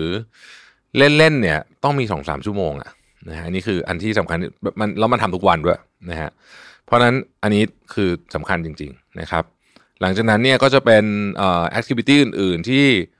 ที่ทำลายสุขภาพอะนะฮะดื่มเยอะเกินไปนะครับ สูบบุหรี่อะไรพวกเนี้ยนะฮะเปลี่ยน activity ต่างๆซะนะครับ ถามว่าแล้วเรายัง enjoy ดูหนังดูซีรีส์มันได้ได้ได้ แต่ว่าคุณต้องตัดอะไรบางอย่างทิ้ง คือหลักการของอันเนี้ยนะฮะเขาบอกว่าแอคทิวิตี้ที่เสียเวลาของคนเราเนี่ยมีหลายอย่างมาก เช่น กินเหล้าเล่นมือถือ ดู Netflix เล่นเกมอะไรเงี้ย พวกเนี้ยไม่ได้บอกว่าไม่ให้ทำทำได้แต่คุณต้องตัดบางอย่างทิ้ง ต่อมานะครับ เขาบอกว่า become addicted to learning and applying for your mind นะฮะ become addicted to learning ฟังดูยากมากแต่จริงทำได้นะฮะคนที่อ่านหนังสือเยอะๆจะรู้สึกว่ายิ่งอ่านยิ่งมันนะคือมันรู้สึกว่าพอได้อ่านปุ๊บเนี่ยนะครับ โอเค เราอ่านไปแล้วก็เก็บไว้เนี่ยเป็นความรู้ของเรา แต่ว่าเราไปคุยกับคนอื่นปุ๊บเนี่ยรู้สึกว่าเฮ้ยพอเราเริ่มคุย แล้วเราสามารถเอาวิชา finance ที่เราเรียนมา marketing ที่เราทำงาน วิชาธุรกิจ จิตวิทยานะครับ วิชาสุขภาพนะฮะแบบรู้จริง ๆ ด้วยนะ คือไม่ได้แบบโมโมซัวๆมาเนี่ยคืออ่านหนังสือมาที่หมอเขียนอย่างเงี้ยโอเค ก็ไม่ได้ถึงขนาดว่ารู้เท่าคุณหมอหรอก แต่ว่าอย่างน้อยที่สุดคุณมีแหล่งอ้างอิงจากหมอจริง ๆ มีงานวิจัยที่ ลงแบบ New England Journal of Medicine ไม่ใช่แบบงานวิจัยอะไรก็ไม่รู้เนี่ยนะจริง ๆ อย่างเงี้ยนะฮะพวกนี้เนี่ยมันช่วยให้การความรู้ในองค์ความรู้ของคุณเนี่ยเวลาคุณไปคุยกับใครหรือว่า ไปบรรยายไปอยู่ในห้องประชุมเนี่ยโอ้โห มันสนุกมันมันคือพอเอาไปแอพพลายพวกนี้เรามันสนุกมากนะเรารู้สึกว่าเออที่อ่านหนังสือมามันคุ้มจริง คือยังอ่านหนังสืออย่างสมมติอ่านหนังสือเล่มนี้อยู่เนี่ยนะฮะนอกจากผมจะใช้กับตัวเองแล้วเนี่ยนะหมายถึงว่าเราก็อยากจะแก่ช้าลงเนี่ยนะ วันหนึ่งผมอาจจะได้ไปมีบทสนทนาอะไรสำคัญสำคัญกับใครก็ไม่รู้ที่อาจจะสำคัญมาก ผ่านหนังสือเล่มนี้ก็ได้นะฮะข้อต่อไป measure your progress โอ้โคตรสำคัญเลยนี่นะครับ เหมือนที่ใครเคยพูดไปนะปีเตอร์ดรักเกอร์หรือเปล่านะ what get measure gets managed นะครับ measure อะไรบ้างหนึ่ง physical fitness ทุกอย่างเลยนะครับ สัดส่วนความสามารถในการยกน้ำหนัก ความเร็วในการวิ่งนะฮะ สองคือเรื่องสุขภาพอันนี้ก็ไปตรวจสุขภาพ บางอย่างตรวจเองได้ หลายอย่างก็ไปตรวจที่โรงพยาบาลนะครับอ่านะครับสามความสามารถในการเขียนของคุณนะครับ ว่าคุณเขียนดีขึ้นไหมนะครับสี่ความสามารถในการเรียนของคุณนะครับ และเรื่องเงินนะฮะเรื่องเงินเรื่องเงิน เรื่องเงินเป็นยังไงบ้างเขาบอกว่า เราจะต้องแบ่งการทำงานและการหาเงินเนี่ยออกเป็นหลาย ๆ ส่วนนะครับหนึ่งคือเขาเรียกว่า 9 to 5 ก็คืองานหลักของคุณเนี่ยอะคุณก็ทำไปนะครับ ตั้งใจทำให้ดีที่สุด เหตุผลที่ต้องบอกว่าตั้งใจทำให้ดีที่สุด เพื่อคุณจะได้จบมันแบบมีคุณภาพที่สุด และไม่ต้องลากยาวเกิน5โมงเย็นแล้วหลังจากนั้นทำอะไรนะครับ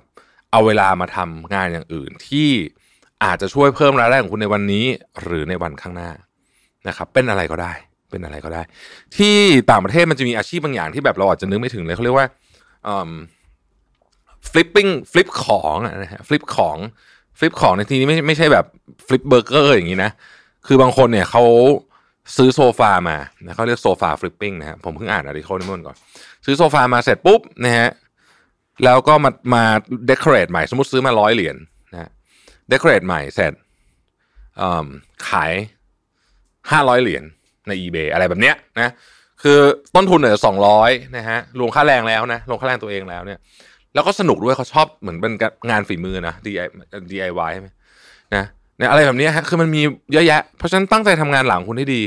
เพื่อจะมีเวลาไปทำงานเสริมที่เหลืออีกนะครับอันต่อมาคือ fix your finance นะฮะจัดการกับเรื่องเงินทรัพย์เพราะดอกเบี้ยกำลังขาขึ้นด้วยนะครับหนึ่งรวบรวม consolidate หนี้มาแล้วดูว่านี่จริง ๆ คุณมีเท่าไหร่สองตั้งบัตเจตเลยว่าคุณจะใช้เงินได้เดือนเท่าไหร่สำหรับเรื่องอะไรบ้างสามคุณจะลงทุนเรื่องอะไรนะครับ ต่อจากวันนี้หาความรู้นะครับ จังหวะการเข้าเรียกว่าเข้าซื้อนะสินทรัพย์เนี่ยดีหรือยังนะครับ แล้วเราจะปกป้องอความมั่งคั่งของเราได้ยังไงนะฮะคำถามเหล่านี้เนี่ยคุณต้องตอบได้ให้ให้ตัวเองให้ได้นะครับหนึ่งคุณหาเงินได้เท่าไหร่นะครับสองคุณใช้เท่าไหร่นะฮะสามอะไรที่ใช้ที่มันแบบทิ้งอะเวสต์อะนะฮะเสียของอะนะสี่คุณเก็บเก็บเงินเท่าไหร่นะฮะแล้วคุณ invest เนี่ยคุณได้ผลตอบแทนเท่าไหร่ ของพวกนี้ต้องถูกเปลี่ยนนะครับ ต่อมานะฮะ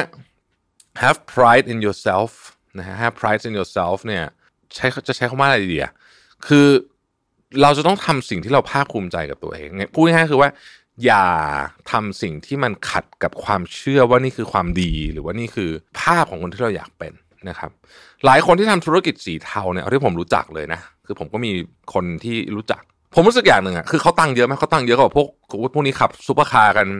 มีซุปเปอร์คาร์ห้าหกคันนะฮะ แต่สิ่งที่ผมคุยแล้วผมรู้สึกได้คือหนึ่งเขาเขาไม่ภูมิใจในตัวเองนะเขาไม่ภูมิใจในตัวเองเขาไม่รู้สึกเขาไม่รู้สึกภาคภูมิใจตัวเองเขารู้สึกรวย แต่เขาไม่รู้สึกภาคภูมิใจในตัวเองนะครับ แล้วเขาก็จะรู้ว่าเขาจะไม่มีทางได้เป็นไปได้รับเชิญไปเป็นประธานงานแต่งงานอะไรแบบเนี้ยนะฮะหรือไม่มีทางได้รับเชิญไปเป็น เอ่อ อะไรก็ไม่รู้แหละนะอาจจะได้แต่ว่ามันจะแบบมันจะมันจะอีกแบบหนึ่งอะคือมันจะเป็นมันจะเป็นอีกอีกแบบหนึ่งมันจะเป็นอีกแบบหนึ่งที่สำคัญกว่านั้นคือ ความกังวลที่อยู่ในใจของคนเหล่านี้คือเขารู้ว่าพวกนี้เวลาขาลงอะมันลงแรงมาก แล้วก็เร็วมาก คือมันหายแบบพริบตาเดียวละ overnight เลยอะนะฮะเราก็เห็นนะหลายคนนะที่ทำธุรกิจแบบนี้รู้ว่าให้รวยรวยรวยรวยนะฮะมีซูเปอร์คาร์เป็นยี่สิบสามสิบคันนะบ้านหลังใหญ่ร้อยล้านพันล้าน แต่ไอ้ขาลงเนี่ยมันลงแบบฟู่เลยนะฮะ เพราะฉะนั้นจงทำอะไรก็ตามที่ถามตัวเองเสมอว่าเราภาคภูมิใจกับสิ่งนี้หรือเปล่านะครับ ขอให้ปี 2023 เป็นปีที่ดีสำหรับทุกคนนะครับ สวัสดีครับ สวัสดีครับนี่ต้อนรับเข้าสู่ Mission to the Moon Podcast นะครับ คุณอยู่กับประวิทยานุสาหะครับ วันนี้ผมเอาบทความจากแอนโทนียังนะฮะชื่อว่า The 10 Most Important Life Skills Nobody Taught Me ซึ่งผมรู้สึกว่าเรื่องนี้เป็นเป็นประเด็นอีกประเด็นที่เป็นประเด็นใหญ่สำหรับประเทศไทยก็คือว่า เรื่องที่เราควรจะต้องสอนเด็ก ๆนะครับ ตั้งแต่อยู่ในมัธยมแม้แต่กระทั่งมหาวิทยาลัยเนี่ยเราไม่ค่อยได้สอนนะฮะแล้วบทความนี้ก็ก็ก็ก็พูดถึงเรื่องทำนองนี้ แต่ว่าอันนี้เนี่ยอาจจะรวมถึงผู้ใหญ่ด้วยนะครับ มีอะไรบ้างนะฮะเรามาดูกัน อันที่หนึ่งนะฮะคือความสามารถในการมีความสุข หรือว่า how to be happy นะครับ ซึ่งถามว่าต้องสอนไหมเรื่องนี้นะฮะคำตอบคือต้องสอนนะ เพราะว่า how to be happy เนี่ยไม่ใช่ว่าอยู่ดีๆทุกคนจะมีความสามารถในการทำให้ตัวเอง happy ได้ แต่ถ้าเกิดคุณได้รับการไกด์นิดนึงนะอ่านะฮะคุณจะมีความสุขมากขึ้นนะครับ ง่ายขึ้นนะเพราะว่าความสุขเนี่ยมันเป็น choice แต่คุณต้องได้รับการไกด์พอสมควร ผมยกตัวอย่างนะครับว่า สมมุติว่าใครก็ตามที่ไปอ่าอย่างไปปฏิบัติธรรมบ่อยๆเนี่ยนะครับ เนี่ยคือไกด์ชนิดหนึ่งนะถึงเรื่องของการมีความสุขไม่ต้องพูดถึงการหลุดพ้น เอ่ออะไรอย่างนี้หรอกนะ เอาแค่เบสิกเนี่ยถ้ามีการสอนมากขึ้นนะครับ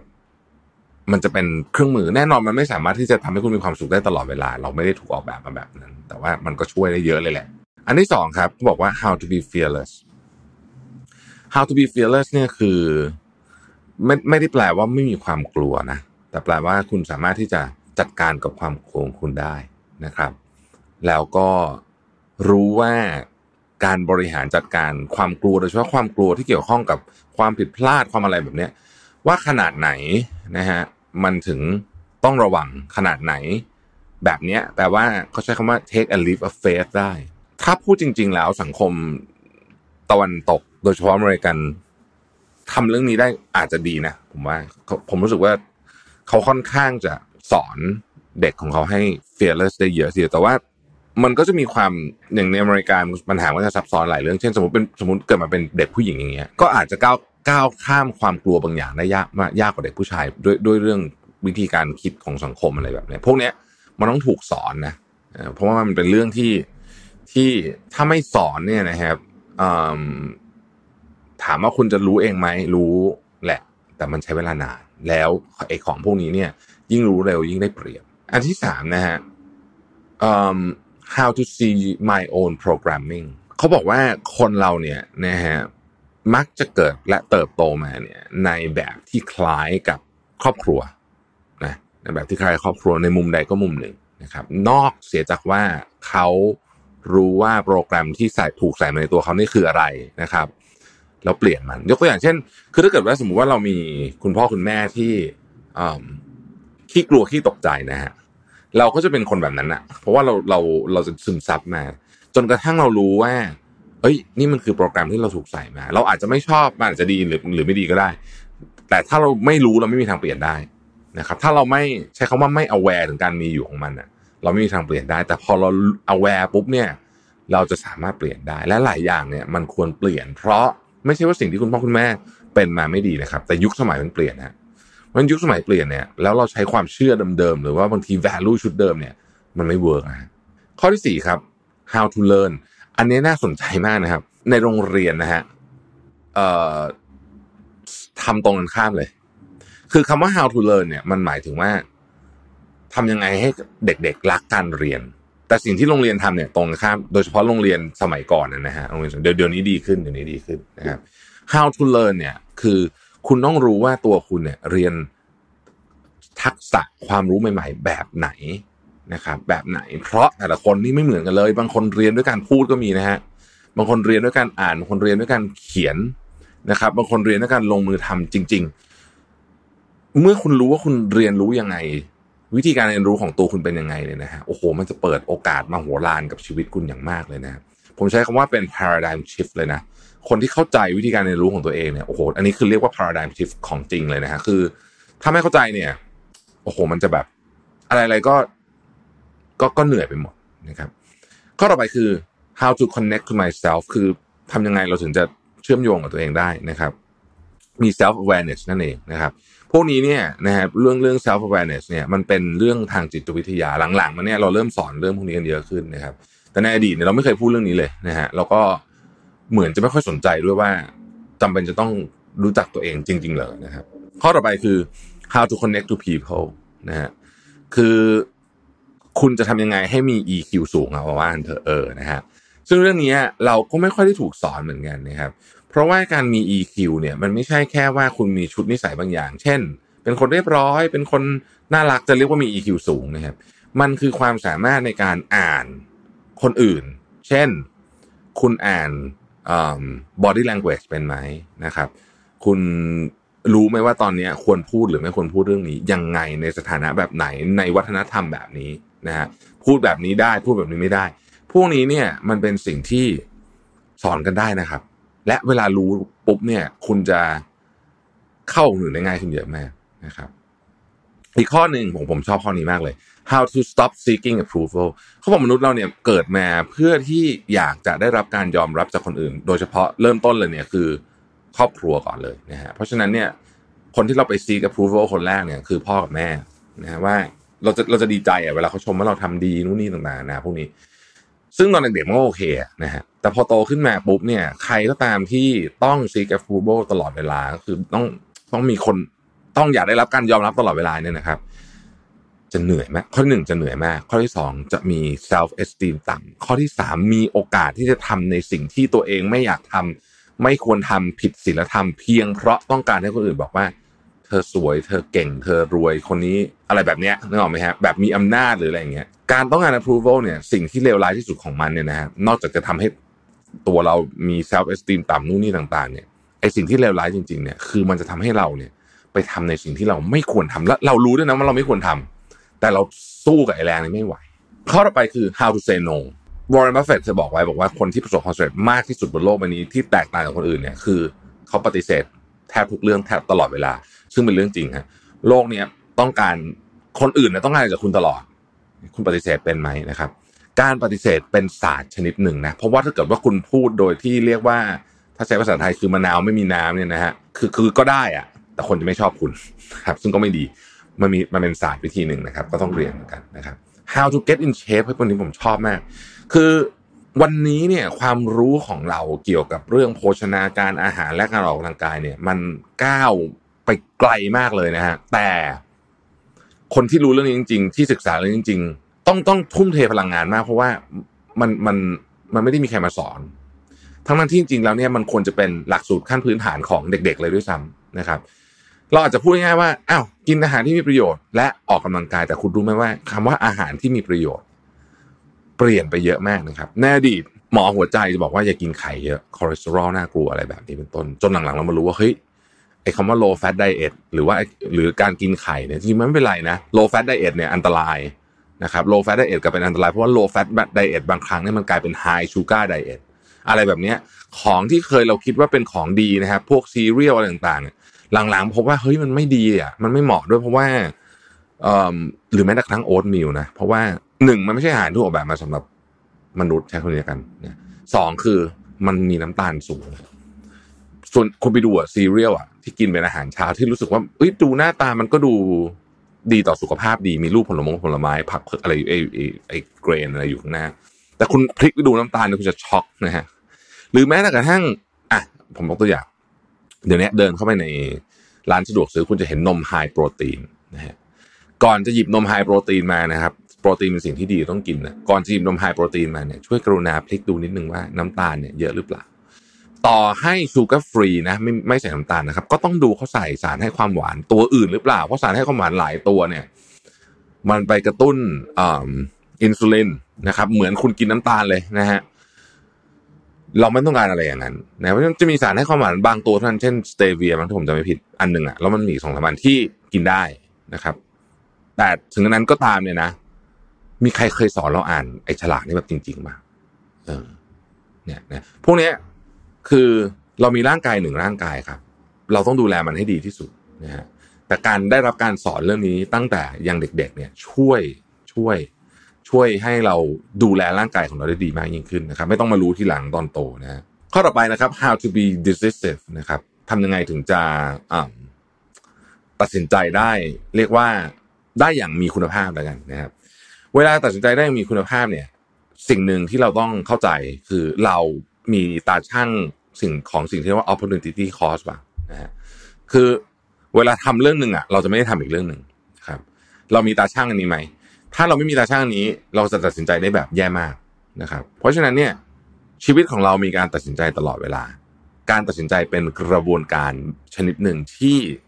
ต้องเรียนรู้นะครับ และสามารถสอนได้ด้วย เออ คุณคุณสามารถตัดสินใจได้ดีขึ้นถ้าคุณมีชุดเครื่องมือบางอย่างนะครับ ซึ่งผมคิดว่าถึงทุกวันนี้หลายคนก็ยังเรียน ผมเองก็ยังต้องเรียนอยู่เลยเรื่องพวกนี้แต่แต่ว่ามันไม่ได้ถูกถ่ายทอดต่ออย่างอย่างเป็นระบบ ถ้าเกิดว่าเราสอนเรื่องพวกนี้ในโรงเรียนเนี่ย น่าจะดีนะครับ นี่คือสิบข้อที่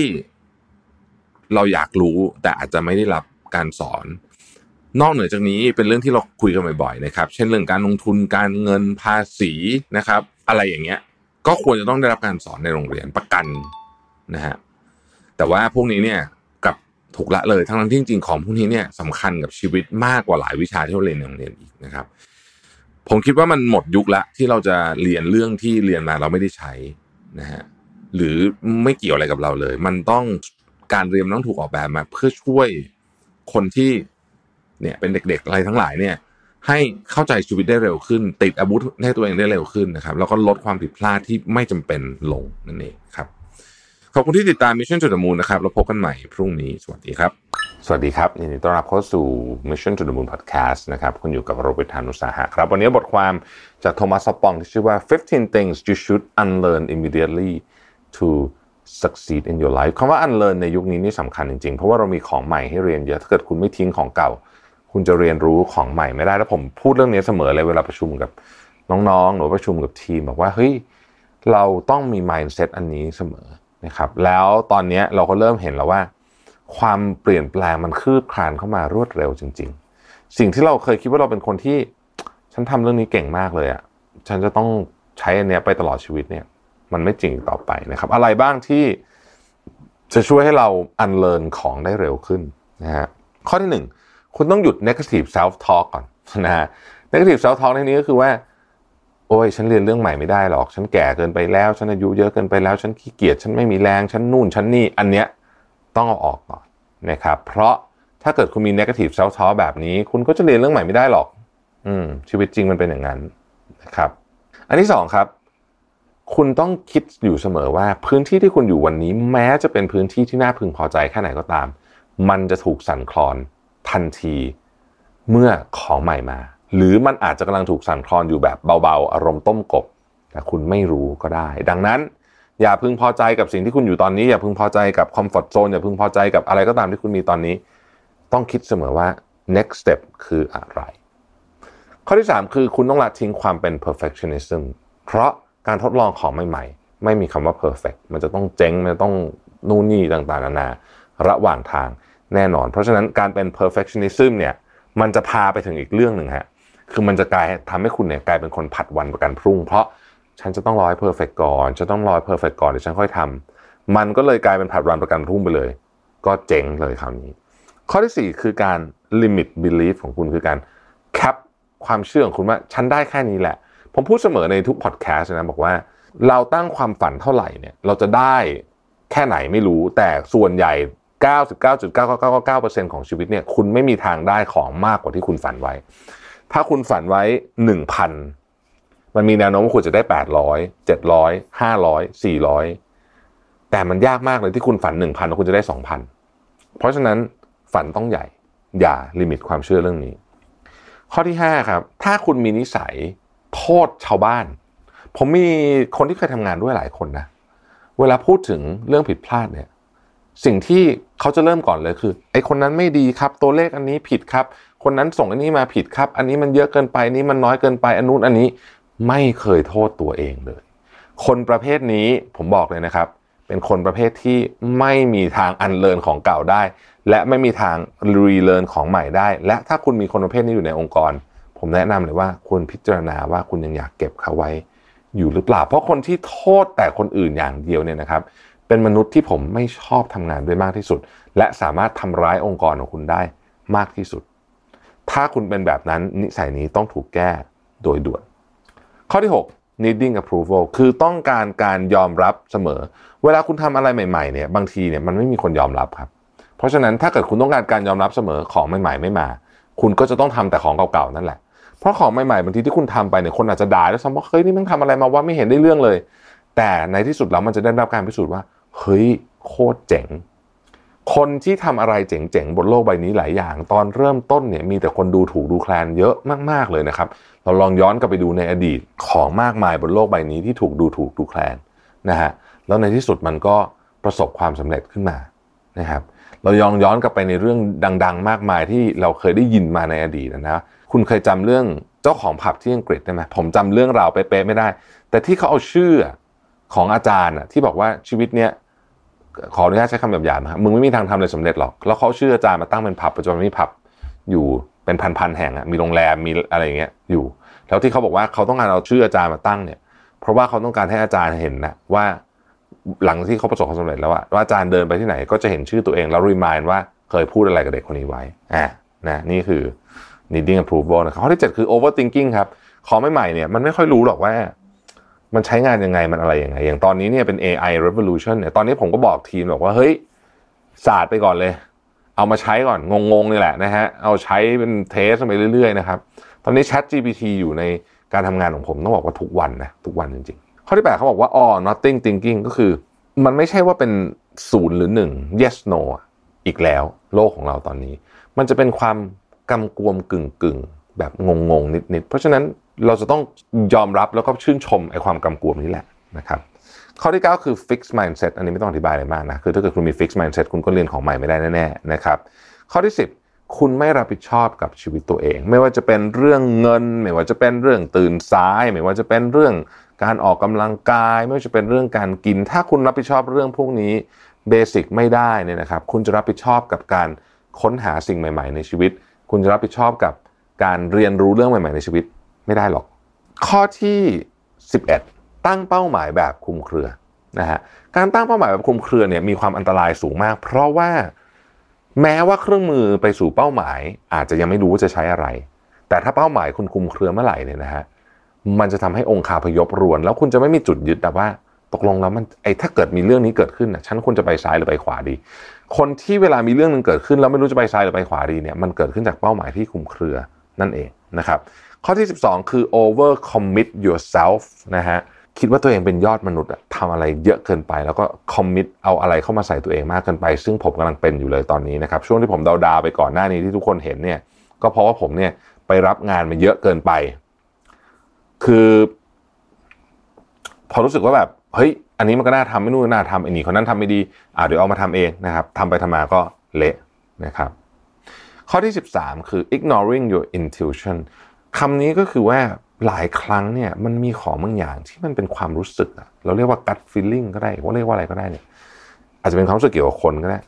ความรู้สึกเกี่ยวกับเรื่องที่คุณกำลังจะเรียนใหม่ก็ได้ ความรู้สึกเกี่ยวกับ decision ต่างๆ ในชีวิตคุณที่คุณกำลังจะทำแต่ถ้าเกิดคุณไม่สนใจเรื่องพวกนี้เลยแล้วคุณปล่อยปละละเลยไปเนี่ยนะฮะมันก็เป็นอุปสรรคนะ กับการที่เรียนรู้เรื่องใหม่ ๆ เหมือนกันนะครับ ข้อที่ 14 คือพึ่งพาคนอื่นมากจนเกินไปนะเวลาเราอยากจะเรียนรู้เรื่องใหม่ๆเนี่ยแน่นอนเราคงจะเรียนรู้คนเดียวไม่ได้ แต่การพึ่งพาคนอื่นมากจนเกินไป คือถ้าไม่มีคนนี้อยู่ปุ๊บเนี่ยฉันทำงานนี้ไม่ได้เลยเนี่ยอันตราย ถ้ามันเป็นเรื่องที่เป็นเรื่องสำคัญในงานของคุณ และวันนี้คุณยังไม่รู้สิ่งที่คุณต้องทำหน้าที่ของคุณคือ คุณต้องรู้มันให้ได้นะครับ ข้อที่ 15 ครับ คุณไม่มีเวลาในการ reflect การจะประสบความสำเร็จในชีวิตได้ คุณต้องมีเวลาในการนั่ง reflect ว่าสิ่งที่ผ่านมาเนี่ยฉันทำอะไรถูก ฉันทำอะไรผิด มีอะไร work หรือไม่ work บ้างอย่างไร แล้วนั่นแหละมันคือจะทำให้คุณเนี่ยเข้าใจตัวเองมากขึ้น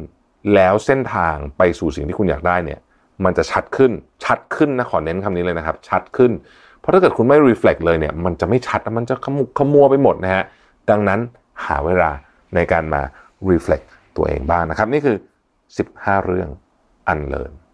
กันหน่อย ขอบคุณที่ติดตาม Mission to the Moon นะครับ แล้วพบกันใหม่พรุ่งนี้ สวัสดีครับ สวัสดีครับยินดีต้อนรับเข้าสู่ Mission to the Moon Podcast นะครับ คุณอยู่กับโรเบิร์ตานุสาหะครับเออวันนี้ผมเอาบทแรกจากหนังสือเล่มนี้ที่ผมกำลังอ่านอยู่นะฮะ ชื่อว่า The Things You Can See Only When You Slow Down นะครับจะทำยังไงให้เราสงบในโลกอันวุ่นวายนะครับ ซึ่งผมคิดว่าหนังสือเล่มนี้เนี่ย เป็นหนังสือที่ส่วนตัวนะฮะ อันนี้เป็นความรู้สึกส่วนตัวมากๆเลยก็คือ ผมรู้สึกว่าหนังสือเล่มนี้เป็นอีกหนึ่งข้อพิสูจน์ว่าทำไมเราถึง ยังคงต้องมีหนังสือเล่มๆที่เป็นกระดาษอยู่นะฮะไม่ใช่ว่าผมไม่ชอบหรือว่าไม่เคยใช้พวก e-book reader อะไรพวกนี้นะฮะ แต่ว่าผมรู้สึกว่าหนังสือเล่มนี้มันมันอ่านผ่านกระดาษ แล้วก็จดอะไรในหนังสือผ่านปากกาเนี่ยทำได้ดีกว่าเยอะเลยนะครับ อาจจะเป็นผมคนเดียวเปล่าไม่รู้แต่ว่าผมเชื่อว่าหลายท่านก็น่าจะชื่นชอบหนังสือกระดาษอยู่เพราะจริง ๆ เนี่ยหนังสือกระดาษอาจจะไม่ใช่สิ่งที่ efficient ที่สุดนะครับเพราะว่า e-book เนี่ยสั่งซื้อง่ายนะแล้วก็กดปุ๊บก็มาเลยนะฮะไม่ต้องรอชิปปิ้งไม่ต้องรออะไรอย่างเงี้ยแต่ผมรู้สึกว่าเออหนังสือแบบนี้มันทำให้ การอ่านเนี่ยมันมีความละเมียดละไมนะฮะมีความเป็นศิลปะ แล้วเรื่องหนังสือเล่มนี้ด้วยนะฮะฟังชื่อก็พอจะรู้แล้วว่ามันเป็นเรื่องที่เกี่ยวข้องกับการจัดการความรู้สึกของเราจัดการอารมณ์อะไรพวกนี้นะครับเอ่อมันยิ่งต้องค่อยๆละเอียดไปเลย คือมันมีผมผมรู้สึกว่าหนังสือทุกเล่มอะนะฮะที่ผมอ่านเนี่ยไม่มากก็น้อยเนี่ยมันมีความเป็นศิลปะในตัวนะครับ อาจจะไม่ได้ผ่านลายเส้นหรืออะไรแบบนี้นะแต่ว่าผ่านตัวอักษรนะครับ แล้วการจะชื่นชมศิลปะในรูปแบบของหนังสือเนี่ยอันนี้อาจจะเป็นวิธีการอันหนึ่งที่ดีที่สุดก็คืออ่านแบบปกตินี่แหละนะครับโอเคอะเราเราเข้าเรื่องเลยดีกว่านะครับเเขาเปิดมาบอกว่า เรามักคิดว่าเวลาพูดถึง mind นะก็คือจิตใจนะครับกับโลกเนี่ยนะฮะเรามักคิดว่ามันแยกกัน เวลาเราถ้าถามคนว่าจิตใจของเราคืออะไร เราก็จะบอกว่าก็เป็นที่หัวแล้วไม่ก็ที่ หัวใจอะไรแบบนี้นะฮะที่สมองไม่ก็หัวใจอย่างเงี้ยนะคนส่วนใหญ่ก็จะชี้พวกนี้นะครับ แล้วก็โลกก็คือที่เหลือนะฮะแต่ในความเป็นจริงแล้วเนี่ยเส้นแบ่งระหว่างสองอันนี้มันบางมากนะครับ หรืออาจจะเรียกว่าแทบไม่มีด้วยซ้ำเพราะว่าจริงๆแล้วโลกที่เป็นโลกของเราอะนะครับ มันก็คือว่าเราโฟกัสกับเรื่องอะไร เรื่องนั้นก็เป็นโลกของเรานะตอนนั้น แล้วถ้าเกิดไปรวมกับหนังสือเรื่อง 4,000 weeks ที่ผมพูดถึงวันก่อนเนี่ยนะฮะ ในนั้นเขาก็บอกเหมือนกันว่าชีวิตของคุณเนี่ยก็คือทั้งหมดของชีวิตคุณก็คือ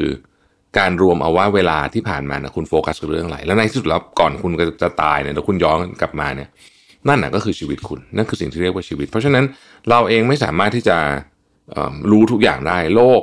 เกิดขึ้นโลกของเราเนี่ยนะฮะความจริงของเราเกิดขึ้นจากสิ่งที่เราไปโฟกัสกับมันต่างหากในนี้เขายกตัวอย่างอันหนึ่งนะก็เป็นตัวอย่างที่ผมคิดว่าหลายท่านอาจจะเคยฟังอยู่แล้ว ก็คือว่าเวลา เราจดจ่ออะไรมากๆเนี่ยนั่นเป็นสิ่งเดียวที่เราเห็นนะครับแม่ชีท่านหนึ่งก็บอกว่าตอนตอนที่วุ่นวายอยู่การสร้างศูนย์ปฏิบัติธรรมเนี่ยนะฮะสิ่งที่แม่ชีเห็นก็คือว่า ตอนปูตอนมุงหลังคานะฮะก็จะเห็นแต่หลังคาเข้าใจแต่เรื่องหลังคาหลังคากระเบื้องมันหนายังไงบางยังไงอะไรต้องซ้อนอะไรอะไรแบบนี้นะฮะพื้นก็จะเห็นแต่พื้น เวลาตอนปูพื้นก็จะเห็นแต่พื้น เขาบอกว่านั่นแหละคือวิธีการที่เรามองโลกก็คือ เรามองผ่านสิ่งที่เราสนใจอยู่นะตอนนั้นนะครับ คือเวลาเรามองโลกแบบนี้ คือโลกเราเป็นแบบนี้เนี่ย ก็คือว่าโลกเนี่ยมันก็เป็นของมันอยู่แล้วแหละนะฮะโลกจริงๆอะมันก็ดำเนินการของมันไปนะครับ เราอะเป็นคนที่ไปแปลความหมายของมันใช้คำนี้แล้วกันนะครับ เราไปเป็นคนที่เราไปเลือกว่าเราจะไปโฟกัสที่จุดไหนนะฮะแล้วก็เราก็ดึงอันนั้นแหละมาเป็นความจริงของเราสำหรับเราเนี่ย เวลา จิตเวลาจิตใจเราพักนะครับ โลกก็พักด้วยนะครับ เราตื่นโลกก็ตื่นด้วยอะไรอย่างเงี้ยนะเพราะฉะนั้นจริงๆถ้าถ้าพูดในแง่มุมนี้เนี่ย เราจะเห็นว่าโลกข้างนอกของเราเนี่ยนะครับ มันเป็นการสะท้อนสิ่งที่อยู่ในจิตใจของเรา แล้วมันเป็นเรื่องเดียวกันเลยนะฮะมันมันหลอมรวมกันด้วยกันเลยก็ว่าได้นะฮะในเวลาที่จิตใจของเราเนี่ย มันยุ่งเหยิงวุ่นวายหรือมีเสียงเยอะๆโลกก็จะวุ่นวายไปด้วย ในเวลาที่จิตใจของเราเนี่ยสงบนะครับ โลกก็จะสงบไปด้วยนะครับ การเข้าใจในนี้เขาเขียนเลยว่าการเข้าใจจิตใจของเราเองเนี่ยสำคัญพอๆกับความพยายามที่จะเปลี่ยนแปลงโลก เวลาเราอยากบอกว่าเราอยากเปลี่ยนโลกเลยนะครับ จริง ๆ มันคือการเปลี่ยนโลกในมุมมองของเรานั่นเองผู้เขียนเนี่ยเขาบอกว่าเวลาขึ้นสมมติว่าขึ้นรถไฟใต้ดินนะครับ แล้วคนมันเยอะแม่นะฮะ แล้วจะหงุดหงิดกับคนเยอะ ๆ ก็ได้นะครับ หรือว่าเราจะรู้สึกว่าเออสนุกดีนะวันนี้ไม่ต้องจับราวก็ได้เพราะว่าคนเยอะมากยังไงก็ไม่ล้มอยู่แล้วครับ คนเราแต่ละคนเนี่ยเจอเหตุการณ์เหมือนกัน จะปฏิบัติต่อเหตุการณ์นั้นแตกต่างกันนะครับ มันไม่ใช่ว่าสถานการณ์นั้นน่ะทำให้เราดีใจหรือเสียใจหรือหงุดหงิดหรืออะไรก็แล้วแต่เนี่ย แต่ว่ามันเป็นมุมมองของเราต่อสถานการณ์นั้นต่างหากนะครับ เขาบอกว่าเปรียบเทียบกับ ทอร์นาโดนะครับทอร์นาโดเนี่ยไม่ได้น่ากลัวแค่ตัวมันเองนะฮะไม่ไม่ได้น่ากลัวแค่ตัวการเกิดทอร์นาโดขึ้นแต่มันน่ากลัวของที่มันพัดมาด้วยนะครับ เวลาเราเวลาเราไม่มีความสุขนะฮะมันคล้ายๆทอร์นาโด มันไม่ใช่ความความทุกข์ของเราเนี่ยมันไม่ได้เกิดขึ้นจากเหตุการณ์นั้นอย่างเดียว แต่มันเกิดขึ้นจากเพราะว่าสมองของเราเนี่ย หรือว่าจิตใจของเราเนี่ยนะฮะ ไม่ยอมออกจากไอ้วังบนของความทุกข์นี้ด้วยนะครับ หรือว่ากระโดดเข้าไปคลุกวงในตั้งแต่แรกไปด้วยซ้ำสิ่งที่เป็นความจริงของโลกนี้ก็คือว่า ความรู้สึกแบบนี้เนี่ย ถ้าเรารู้จักมันนะฮะความรู้สึกหงุดหงิดความทุกข์ความโมโหอะไรพวกนี้ถ้าเรารู้จักมันเข้าใจมันจริงๆเราจะรู้ว่า ถ้าเราไม่กระโดดเข้าไปทำอะไรกับมันเนี่ยนะแป๊บหนึ่งเนี่ย พลังงานมันก็จะค่อยๆอ่อนลงอ่อนลง แล้วมันก็จะหายไป เวลาเนี่ยครับ มันเลย เป็นสิ่งที่ช่วยทุกอย่างนะเขาบอกว่าเวลาในที่นี้ไม่ได้หมายถึงเวลานานด้วยนะบางทีเนี่ยแค่ไม่กี่นาที ถ้าเราไม่กระโดดลงไปอยู่กับมันเนี่ยนะฮะเราก็จะเริ่มเห็นว่าพลังงานมันเริ่มเปลี่ยนไป รูปร่างหน้าตาของมันเริ่มเปลี่ยนไป สถานการณ์เวลาเราบอกว่าเราอยู่ในสถานการณ์ที่เลวร้าย หรือว่าเราบอกว่าเราอยู่ในสถานการณ์ที่ดีเนี่ยในความเป็นจริงแล้วเนี่ยคำว่าดีหรือร้ายเนี่ยมันเป็นเชิงเปรียบเทียบทั้งสิ้นนะครับเเราไม่สามารถบอกได้จริงๆว่าสถานการณ์เนี้ยมันจะร้ายสำหรับทุกคน หรือว่าดีสำหรับทุกคนนะครับ ถ้าใครจำนิทานเรื่องหนึ่งได้ ซึ่งไม่ได้อยู่ในเล่มนี้นะ แต่ว่าผมจำเข้าโครงได้แล้วกันอาจจะเล่าไม่ถูกเป๊ะๆนะครับ มันเป็นนิทานจีนนะครับ ที่ชื่อโชคดีโชคร้ายนะฮะเเรื่องมันประมาณเนี้ยประมาณว่ามีคุณลุงคนหนึ่งนะฮะแกก็มีม้าอยู่ตัวนะฮะวันหนึ่งม้ามันวิ่งหายไป ชาวบ้านแถวนั้นก็ มารู้ปุ๊บก็มามาคุยกับแกว่าเออโชคร้ายเลยเนาะอะไรอย่างเงี้ยประมาณนี้นะฮะที่มาวิ่งหายไปนะครับ คุณลุงก็บอกว่า ยังไม่รู้หรอกว่าจะจะเป็นเรื่องดีหรือเป็นเรื่องร้ายนะครับ คนก็งงๆว่าทำไมแกคิดว่าจะเป็นเรื่องดีเป็นเรื่องร้ายได้นะครับสักพักหนึ่งนะฮะสักพักนึงก็คือนานเหมือนกันอาจจะหลายวันนะหรือเป็นสัปดาห์เนี่ยนะครับ เจ้าม้าก็กลับมานะครับ ไม่ได้กลับมาตัวเดียวด้วยพาม้าตัวอื่นกลับมาด้วยนะฮะก็เลย ตอนนี้ก็เลยมีมาเพิ่มนะครับ เพื่อนบ้านก็มาละมาแสดงความยินดีนะครับคราวนี้นะครับ บอกว่าดีใจด้วยนะได้มาเพิ่มมาอะไรประมาณนี้นะฮะแต่ว่าคุณลุงแกบอกว่า ไม่รู้หรอกว่าเรื่องนี้จะเป็นเรื่องดีหรือเป็นเรื่องร้ายนะครับ สักพักหนึ่งนะฮะลูกชายแกก็เอาม้าไปขี่นะครับแล้วก็ประสบอุบัติเหตุนะครับ ตกมาขาหักนะฮะก็เหมือนนะเพื่อนบ้านก็มาอีกนะบอกว่า เออ แหมแบบขอแสดงความเสียใจด้วยนะอะไรเงี้ยนะครับไม่เหมือนกับว่าคล้ายๆว่าเออแสดงความเสียใจที่ลูกชายตกมานะฮะแต่คุณลุงก็ตอบเหมือนเดิมเองบอกว่า ก็ไม่รู้หรอกว่าจะเป็นเรื่องดีหรือเป็นเรื่องร้ายนะฮะสักพักหนึ่งก็เกิดสงครามนะครับ แล้วก็คนผู้ชายเนี่ยก็ถูกเกณฑ์ทหารไปหมดนะฮะคนที่ยังพอไปรบได้เนี่ยนะครับ เว้นลูกชายคุณลุงไว้เพราะว่าขาหักอยู่นะก็เลยรอดไป ปรากฏว่า คนทั้งหมู่บ้านเนี่ยที่ไปเนี่ยตายหมดเลยในสงครามนะฮะก็เหลือลูกชายคุณลุงอยู่รอดอยู่นั่นเองนี่แหละ ก็คืออความหมายนะฮะของว่าบางทีเราไม่รู้หรอกว่ามันจะเป็นเรื่องดีหรือเรื่องร้าย หรือว่าจริง ๆ มันมันอาจจะไม่ได้เป็นอะไรเลยก็ได้จริง ๆ แล้วนะครับ ทีนี้ในหนังสือก็พูดต่อนะฮะเขาบอกว่าบางทีเวลาเรามีความเจ็บปวด เราไม่ต้องรีบที่จะพยายามทำให้มันหายก็ได้ ราะว่าบางทีเนี่ยมันมีแต่เวลาเท่านั้นแหละที่จะทำให้มันหายได้นะครับ เขาบอกว่าถ้าเกิดว่าความทรงจำของคุณนะฮะหรือสิ่งที่มันอยู่ในหัวคุณทำให้คุณเกิดความทุกข์ลองพยายามฝึก ลองพยายามฝึกการอยู่กับปัจจุบันดูนะครับ เพราะว่าทันทีที่คุณดึงความสนใจของคุณมาอยู่ที่ปัจจุบันแล้วเนี่ยนะฮะอดีต หรือความกังวลเนี่ยนะฮะมันก็จะเงียบลง ในตรงนั้นเขายังบอกอีกว่าถ้าวันนี้รู้สึกปัญหาใหญ่นะครับ รู้สึกว่าเป็นปัญหาใหญ่เนี่ยนะครับ ให้นอนเยอะๆนะแล้วพรุ่งนี้เนี่ยปัญหาของคุณเนี่ยมันจะดูเล็กลงไปทันทีแล้วก็วิธีนี้ได้ผลเสมอจริง ๆ นะครับ ลองไปปฏิบัติดูได้ แล้วก็เขายังพูดถึงอีกหลายเรื่องนะฮะทำนองว่าจริง ๆ เนี่ยคนที่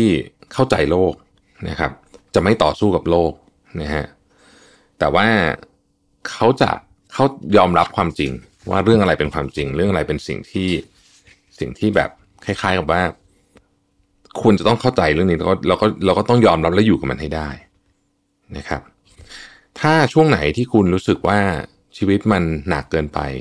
ให้หยุดกดปุ่ม pause นะฮะไม่ได้หยุดตลอดแต่หยุดเพื่อเดินต่อนะครับ แล้วเขาบอกว่าให้ลองใช้เวลากับตัวเองมากขึ้นในช่วงเวลาที่เรารู้สึก ว่าเรื่องมันชีวิตมันยากเนี่ย บางทีเนี่ย คุณอาจจะพบคำตอบก็ได้หนึ่งในวิธีในการทำให้พบคำตอบนะครับ ก็คือการหาอะไรมาเขียนนะฮะเขียนทุกอย่างลงไปหมดเลยนะครับ แล้วก็คุณจะพบว่ามันช่วยมากจริงๆนะฮะในนี้เขาบอกเลยว่า when you open your eyes the next morning after you write everything down your mind and body will be ready I can guarantee that นะ บอกว่าสมองเรานี่มันสำคัญจริง ๆ ว่าจะให้อะไรเข้ามาหรือว่าเราจะมองมุมมองต่อเรื่องยังไงนะครับ เปรียบเทียบกับเรือนะ เรือเนี่ยไม่เคยจมเพราะว่าน้ำที่อยู่รอบๆนะฮะเรือจะจมก็ต่อเมื่อน้ำเข้ามาถึงตัวในเรือเท่านั้นนะครับ นี่ก็เป็นเหมือนกับว่าเป็นการเปรียบเทียบว่า เออ เราดึงเรื่องมันเข้ามาเมื่อไหร่นั่นแหละเรื่องนั้นจะทำให้เราถูกในนี้เขายังพูดถึงการทำงานอีกด้วยว่า คนที่ทำงานแบบรีแลกซ์แล้วก็ แล้วก็ไม่ไม่เข้าใจว่างานก็คืองาน ไม่ไม่ใช่ตัวเองนะคือแยกเรื่องออกตั้งใจทำงานได้นะครับ แต่ว่าไม่จำเป็นจะต้องไปเหมือนกับเอามันมาอารมณ์เสียนะฮะในที่สุดเราจะได้งานดีกว่าพวกที่อารมณ์เสียเยอะๆแน่นอนนะครับ อีกอันหนึ่งนะครับเขาบอกว่าเมื่อคุณต้องตัดสินใจเรื่องที่สำคัญมากๆจริง ๆ หลังจากที่หาข้อมูลทุกอย่างมาแล้ว เตรียมตัวหมดแล้วทำกันบ้านหมดแล้วเนี่ย แล้วคุณยังหาคำตอบไม่ได้ใจเย็นๆนะครับ อย่าไปคล้ายๆ กับว่าพยายามคิดต่อทั้งที่เราคิดมาหมดแล้วดีหมดแล้วเนี่ยนะฮะบางทีสิ่งที่ดีที่สุดเนี่ยคือเวลาและการนอน ปล่อยให้เราเนี่ยนอนเยอะๆนะครับ แล้วก็ปล่อยเวลาไปสักพักหนึ่ง เดี๋ยวจิตใต้สำนึกมันจะทำงานนะฮะแล้วคำตอบจะมาสู่เราเองหลายคนเนี่ย ตื่นนอนมาได้คำตอบ บางคนออกไปเดินได้คำตอบ บางคนอาบน้ำอยู่ได้คำตอบ กับเรื่องที่ยากที่สุดนะฮะเขาบอกว่านี่คือวิธีการทำงานของ การตัดสินใจที่ยากที่สุดเนี่ยทำแบบนี้จะดีนะครับเพราะฉะนั้นเขาบอกว่าทุกอย่างเนี่ยต้องใช้เวลาทุกอย่างต้องใช้เวลาไม่สามารถที่จะเร่งกระบวนการอะไรให้มันแบบเกินไปได้นะครับ ผมนึกถึงว่าเวลาเราจะทำเรื่องพวกนี้เนี่ย เราถ้าเราให้โอกาสเวลาทำงานบ้างใช้คำนี้แล้วกันนะฮะ บางทีเป็นเรื่องที่ดี แต่เราต้องรู้นะว่าจังหวะนี้เนี่ยเราถึงเวลาแล้วที่ควรจะให้เวลาทำงานนะครับเช่นการตัดสินใจเรื่องสำคัญสาคัญเนี่ยบางทีถ้าเราหาข้อมูลมาทั้งหมดแล้ว ทุกอย่างมันแบบครบถ้วนสมบูรณ์แล้วเนี่ยบางทีเราต้องปล่อยนิดนึงนะเราต้องปล่อย ผมก็ทำแบบนี้นะฮะแต่คือเราก็รู้ว่ามันมีเดทไลน์เมื่อไหร่ใช่ไหมเราก็สมมติวันนี้หาข้อมูลหมดละทุกอย่างรู้เรื่องหมดละจริงๆ ผมมีการตัดสินใจที่สำคัญมากที่ต้องทำเร็วๆเนี่ยเราก็รู้ข้อมูลหมดแล้วเรื่องต่างๆหมดแล้วเนี่ยนะฮะเรายังคิดไม่ออก นะครับไม่เป็นไรปล่อยให้มันทิ้งไว้ก่อนนะฮะแล้วก็เราก็เราก็ทำชีวิตของเราปกตินะครับอย่าไปนึกถึงมันเยอะเดี๋ยวสักพักมันคิดออกเองนะผมเป็นแบบนี้เยอะมากเลยนะฮะพอคำตอบมันมาปุ๊บมันมาแบบชัดเจนมากเลยมันมาแบบโอ้โหเคลียร์มากเลยนะฮะบางทีแล้วมันเป็นอย่างในหนังสือเขียนจริงๆบางทีเดินเดินอยู่ ไม่ได้คิดถึงเรื่องนี้เลยนะครับบางทีเดินซื้อของอยู่อะไรอย่างเงี้ยอยู่ดีคำตอบมันมาเฉยเลยนะครับผมเชื่อว่าหลายคนก็มีประสบการณ์ทำนองนี้เช่นกันนะฮะ หนังสือเล่มนี้เป็นหนังสือที่ดีมาก แล้วก็ผมคิดว่าอ่านแล้วมันคือมันเป็นเรื่องที่เบสิกแหละ ทุกคนอาจจะเข้าใจแล้วก็รู้อยู่แล้วนะฮะแต่ว่าสิ่งที่หนังสือแบบประเภทนี้ทั้งหมดเนี่ยนะฮะรวมถึงเล่มนี้ด้วยเนี่ยทำงานนะผมว่าคือคอยเตือนเราอยู่เสมอๆว่า เอ้ย ลืมใช่ไหมว่า เราต้องรู้เท่าทันเรื่องพวกเนี้ยนะฮะให้ได้นะครับ เพราะมันเป็นของที่ลืมตลอดนะครับแต่ถ้าเกิดว่าเรา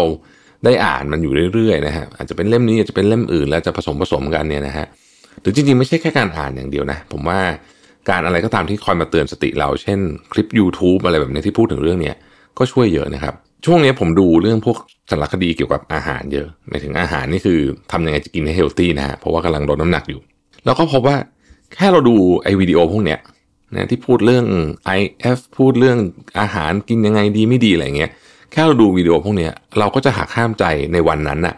เกี่ยวกับเรื่องอาหารเนี่ยได้ดีขึ้นเยอะมากเลยนะครับ เช่นเดียวกันกับหนังสือที่เกี่ยวกับเรื่องเรื่องสติเรื่องอารมณ์เรื่องอะไรพวกเนี้ยผมคิดว่าถ้าเราเติมข้อมูลเรื่องพวกนี้เข้าไปอยู่เรื่อยๆนะฮะเราก็จะไม่หลุดหลงไปมากนักนะครับ คิดว่าเป็นสิ่งที่ถ้าเรายังไม่เก่งมากเนี่ย อันนี้จะเป็นวิธีการที่ดีคือคอยย้ำเตือนอยู่เรื่อยๆ นั่นเองนะครับ ขอบคุณที่ติดตาม Mission to the Moon นะครับเราพบกันใหม่พรุ่งนี้ สวัสดีครับ